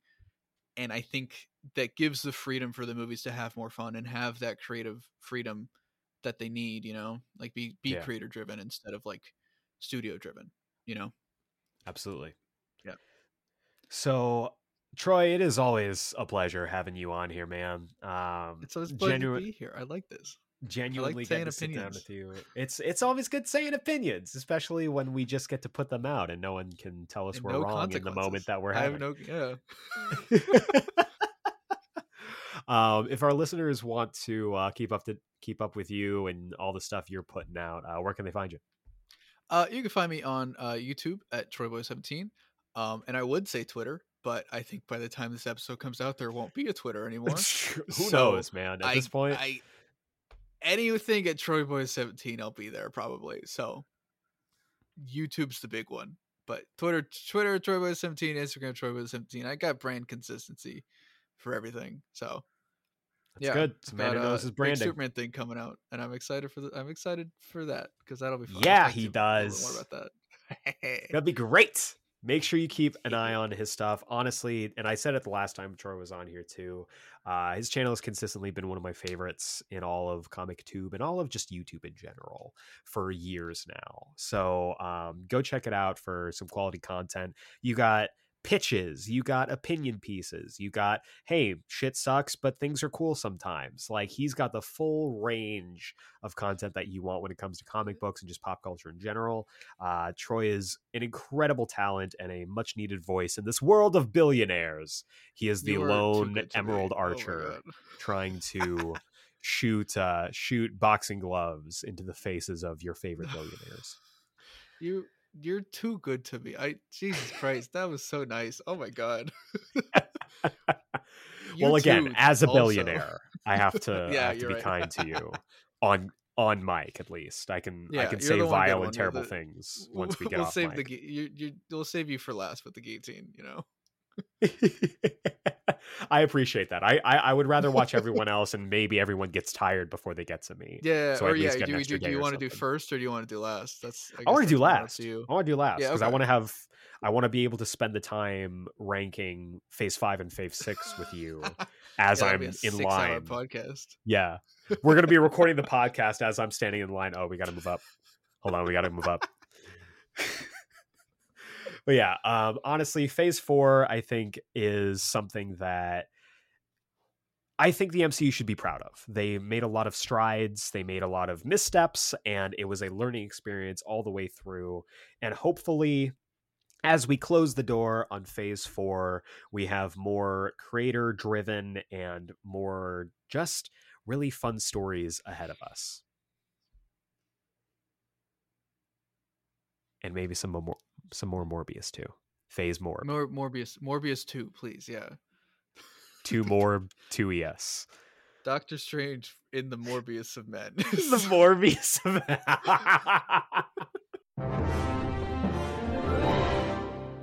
Ooh, welcome back to this week's Comics Countdown. This is the segment of our show where I'll chat you up about all the comics you should be picking up this week, whether it's at your local comic book shop, a Comixology, or however you get your comics. These are the ones I think you should definitely take a look at. But before we get into this week's books, we got to take a look back at last week's books with the Geek Explain pick of the week of last week.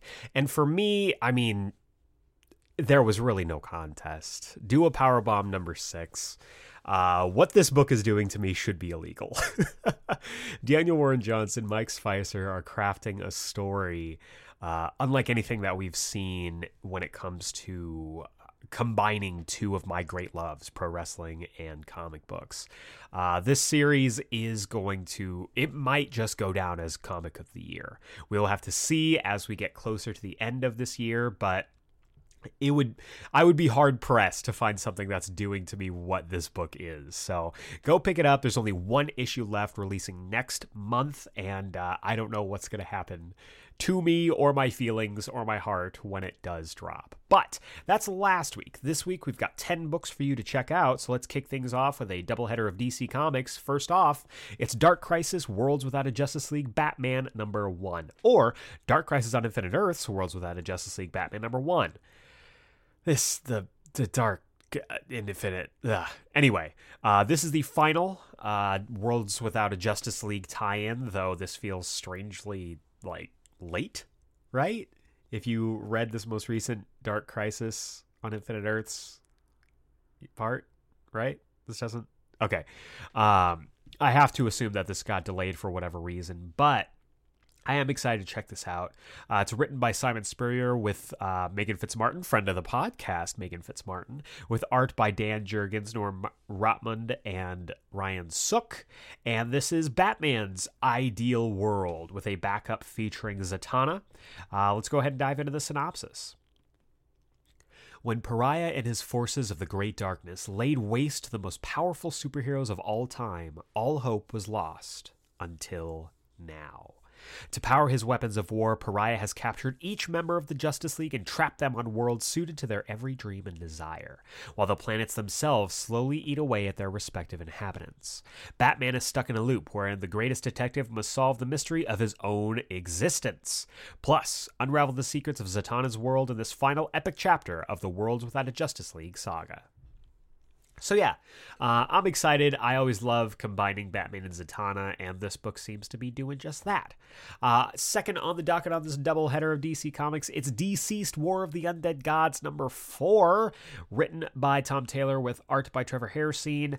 Um, this book has been good. I don't know at time of recording if it's living up to previous installments, but I'm really enjoying the more cosmic scale of the book as it's you know this anti-life plague is stretching its way across the galaxy so let's go ahead and dive into the synopsis nothing is what the heroes of earth thought it was the shocking truth is finally revealed, and the fate of all existence hangs in the balance.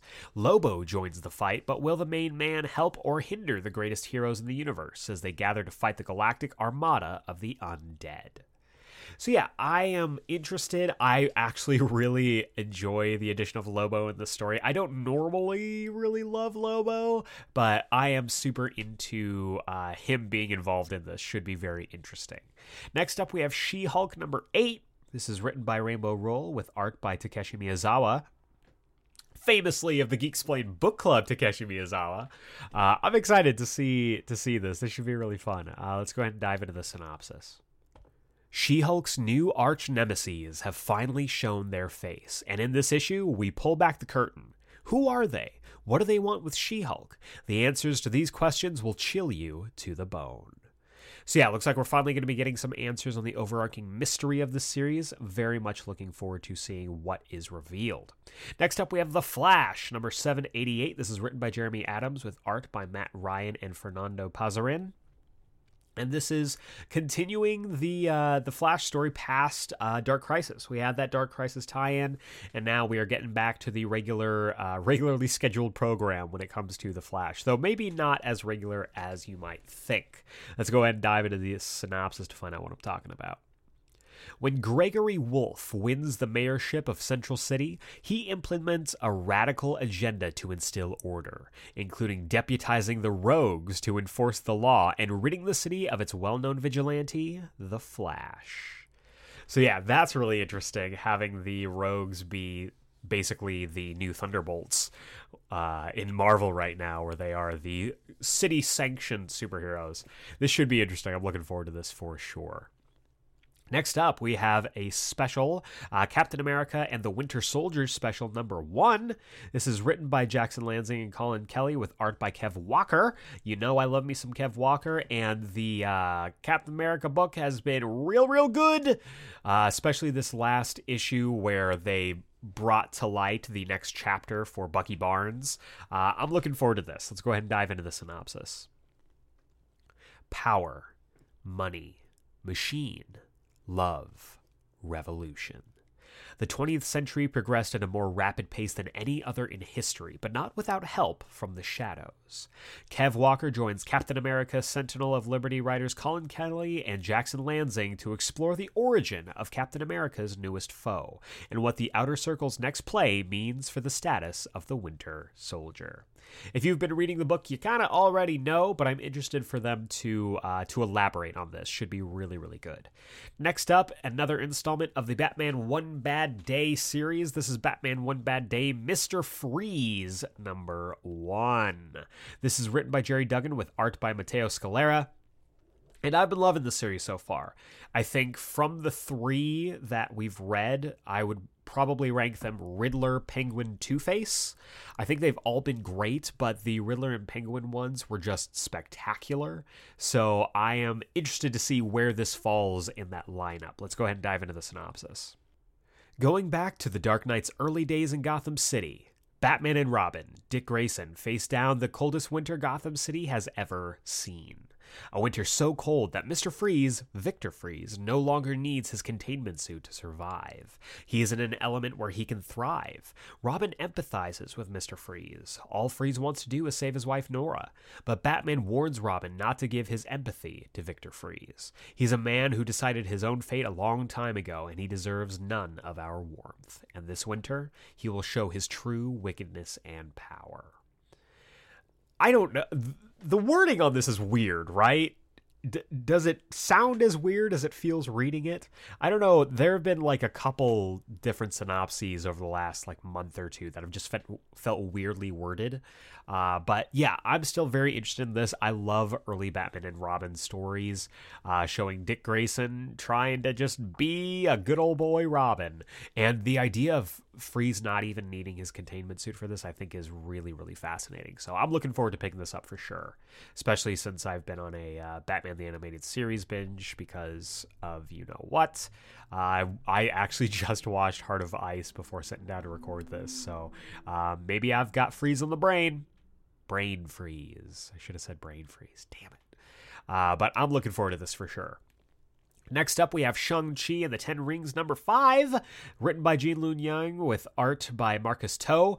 I have to get on my soapbox for just a second because we just found out that this book is getting another rebranding in January to kick off uh, Gene Luen Yang's final arc with the character. And at this point, why? Why do we need another rebranding? It's Shang-Chi, Master of the Ten Rings in January. I don't get it. I don't like it. I don't feel like it was necessary. And if you were just going to turn it to that, then why not just keep this book as Shang-Chi? Either way, I've been loving this book. Honestly, you know I have. Uh, but I'm really enjoying this. Let's go ahead and dive into the synopsis. The origin of the Ten Rings revealed. Shang-Chi finally discovers their tragic history. Short, sweet, to the point. I'm looking forward to learning more about the comic version of the Ten Rings. Next up, we have Nightwing number 98. This is written by Tom Taylor with art by Danielle uh, Di Nicuolo, who has worked with uh, Tom Taylor on a number of things, but this one is special. So let's just go ahead and dive into the synopsis. Nightwing meets Nightmite and Bitewing and Oracle and Daniel Di Nicuolo. That's right, that meddling Nightmite booped himself from the fifth dimension, and after reading Seven Secrets, he hitchhiked his way over with Di Nicuolo to our Nightwing series. Trust us, you're not going to want to miss this one. So Nightwing is officially getting his own Batmite in the form of Nightmite. It's going to be fascinating to see how they bring him in and what they are going to be using him for. Uh, we'll just have to see. Next up, we have Immortal X Men number eight. This is written by Kieron Gillen with art by Michele Bandini. And I am very curious to see what they do, how this book is affected in the wake of Judgment Day, especially with Kieron Gillen having wrote the main stuff of that story. Um, I don't know. It's going to be interesting to check out this, the Eternals book, if there is an Eternals book still going on after Judgment Day, and Avengers to see if this book has done anything uh, to them and if there's any lasting consequences. I hope there are. I really want. Uh, I want there to be lasting consequences in my stories. But let's go ahead and dive into the synopsis. A study in cerulean. Lux, what's going on in foggy old London town in the year of our Lord 1895? Well, it's only Sherlock Holmes, Mystique and Destiny on the tracks of a murderer, and uncovering a truth that is significantly more sinister. Yeah, if you didn't know, there was a period where uh, it is it has been told a couple different times that Mystique is actually Sherlock Holmes because you know Irene Adler uh, the same Irene Adler from Sherlock Holmes stories. Uh, it's fascinating, and I'm always down for period piece, especially when it comes to uh, characters who have been around for a really long time. So this should be interesting. But the big book of the week, the book I think you should absolutely be picking up, is Batman Superman World's Finest number 9. This is written by Mark Waid with art by Dan Mora. We are back, baby! We've got our crew back for this new arc, and this one looks to be very interesting. So let's go ahead and dive into the synopsis. Strange Visitor, Chapter 3. Okay, maybe it's not a totally new arc, but a new player has been introduced. Batman and Superman are on a quest to train the mysterious new hero, Boy Thunder. But what's that in the dark? A faint noise? Sounds like a laugh. Uh oh. The Joker is here and he's got his own plans for a superpowered sidekick. Someone hide all the crowbars, quick! Yeah, that sounds really interesting. They have been teasing that Boy Thunder is actually someone we know in the DC universe today. I am fascinated to see who that is because if they pay this off the right way, this could be an all timer. It already is in a lot of other respects. So that does it for this week's Comics Countdown. To recap, we've got Dark Crisis, J- Worlds Without a Justice League, Batman number one, DCeased, War of the Undead Gods number four, She Hulk number eight, The Flash number 788, Captain America. America and the Winter Soldier Special number one, Batman One Bad Day, Mr. Freeze number one, Shang-Chi and the Ten Rings number five, Nightwing number 98, Immortal X-Men number eight, and Batman Superman World's Finest number nine. Lots of great comics to pick up this week. Uh, it looks like 2022 is going to be finishing out the year very, very strong, so make sure you are picking up your comics. And that is going to bring us to the wrap up. If this is your first time joining us on the Geeksplained podcast and you like what I do here, feel free to subscribe to us on the podcasting platform of your choice and give us a rating and review. We drop new episodes every single Wednesday, and honestly, ratings, reviews, subscriptions, but especially those ratings and reviews really does help me and the podcast out in this weird podcasting algorithm space, raises up our stock, and gets us out and into the orbit of listeners just like you. And if you give us a five star rating and review on iTunes, Apple Podcast, whatever you want to call it, I will read your review here live on the podcast. You can write literally anything you want, and I will be forced to read what you write. As long as you give me those five stars, you know, sky's the limit. And you'll also be able to join the likes of our Red 13, including Seafire ND, Joshua Panels to Pixels, Matt Draper, Burrito Man 88, Doug from For Every Kind of Geek, Don Swanson, That Guy Brian, Mouth Dork, Dallas Meeks, Amazing Spider Fan, Alok and AZ, Sass, and Jedi Jesse 20. I want to say a huge thank you to these fine folks for their reviews, and I cannot wait to hear yours. If you want to be part of our Geek Mailbag, send your emails to geeksplained at gmail.com. Put mailbag in the subject header, and I will read it here on the show. If you want to keep up to date with us, uh, participate in polls that decide future episodes, or maybe you just want to shoot the shit with me on the latest geeky news, you can follow us on Instagram and Twitter as long as it survives. Uh, at Geeksplained Pod, that's at Geeksplained Pod. Twitter is circling the drain, so I am going to try to be more active on the Instagram. I'm thinking about, you know, doing other stuff. Mastodon looks just too complicated for me. Uh, so I might be looking into other options, but we will see. You never know. Uh, we might have to get creative. But for right now, Instagram and Twitter is the place to follow us at Geeksplained Pod.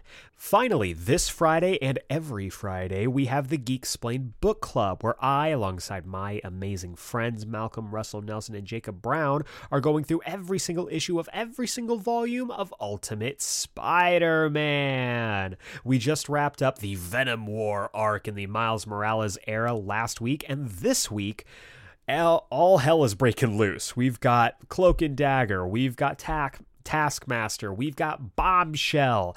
Everything is going to hell in a handbasket in the Ultimate Spider Man story. So make sure you tune in with us on Friday to uh, check that out and find out what happens. Spidey Fridays are the real deal. So be there or be square, not a circle. But that does it for this week's episode. How would you rank?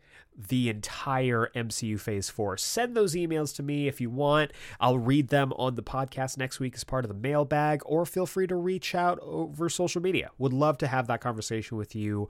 Uh, feel free to reach out. I love talking to you guys. I read every single email that you send to me, and I really do appreciate the engagement.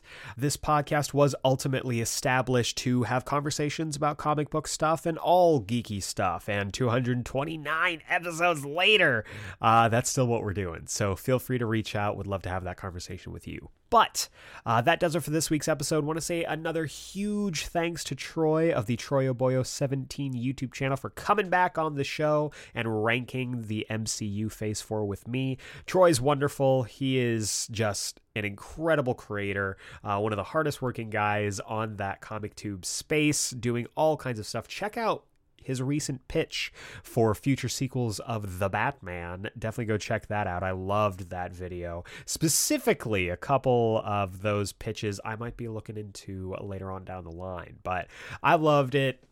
Troy's whole channel is wonderful. Go check his stuff out. Next week, we are going to be doing another edition of our Geeksplained Spotlight series, where I will be uh, taking a look, a deep dive on a comic book that I love. And I've been waiting to talk about this one for a while. We're going to be putting the Geeksplained Spotlight on Superman Shazam First Thunder. With Shazam Fury of the Gods coming up eventually, and the internet on fire because of the return of Henry Cavill to the role of Superman, I figured now would be the perfect time to talk about one of my favorite stories involving those two heroes. So tune in for that next week, same geek time, same geek channel. But for now, for the Geeksplained podcast, I've been Eric Azana. Thank you so much for listening. Everybody stay safe, and we will see you next time.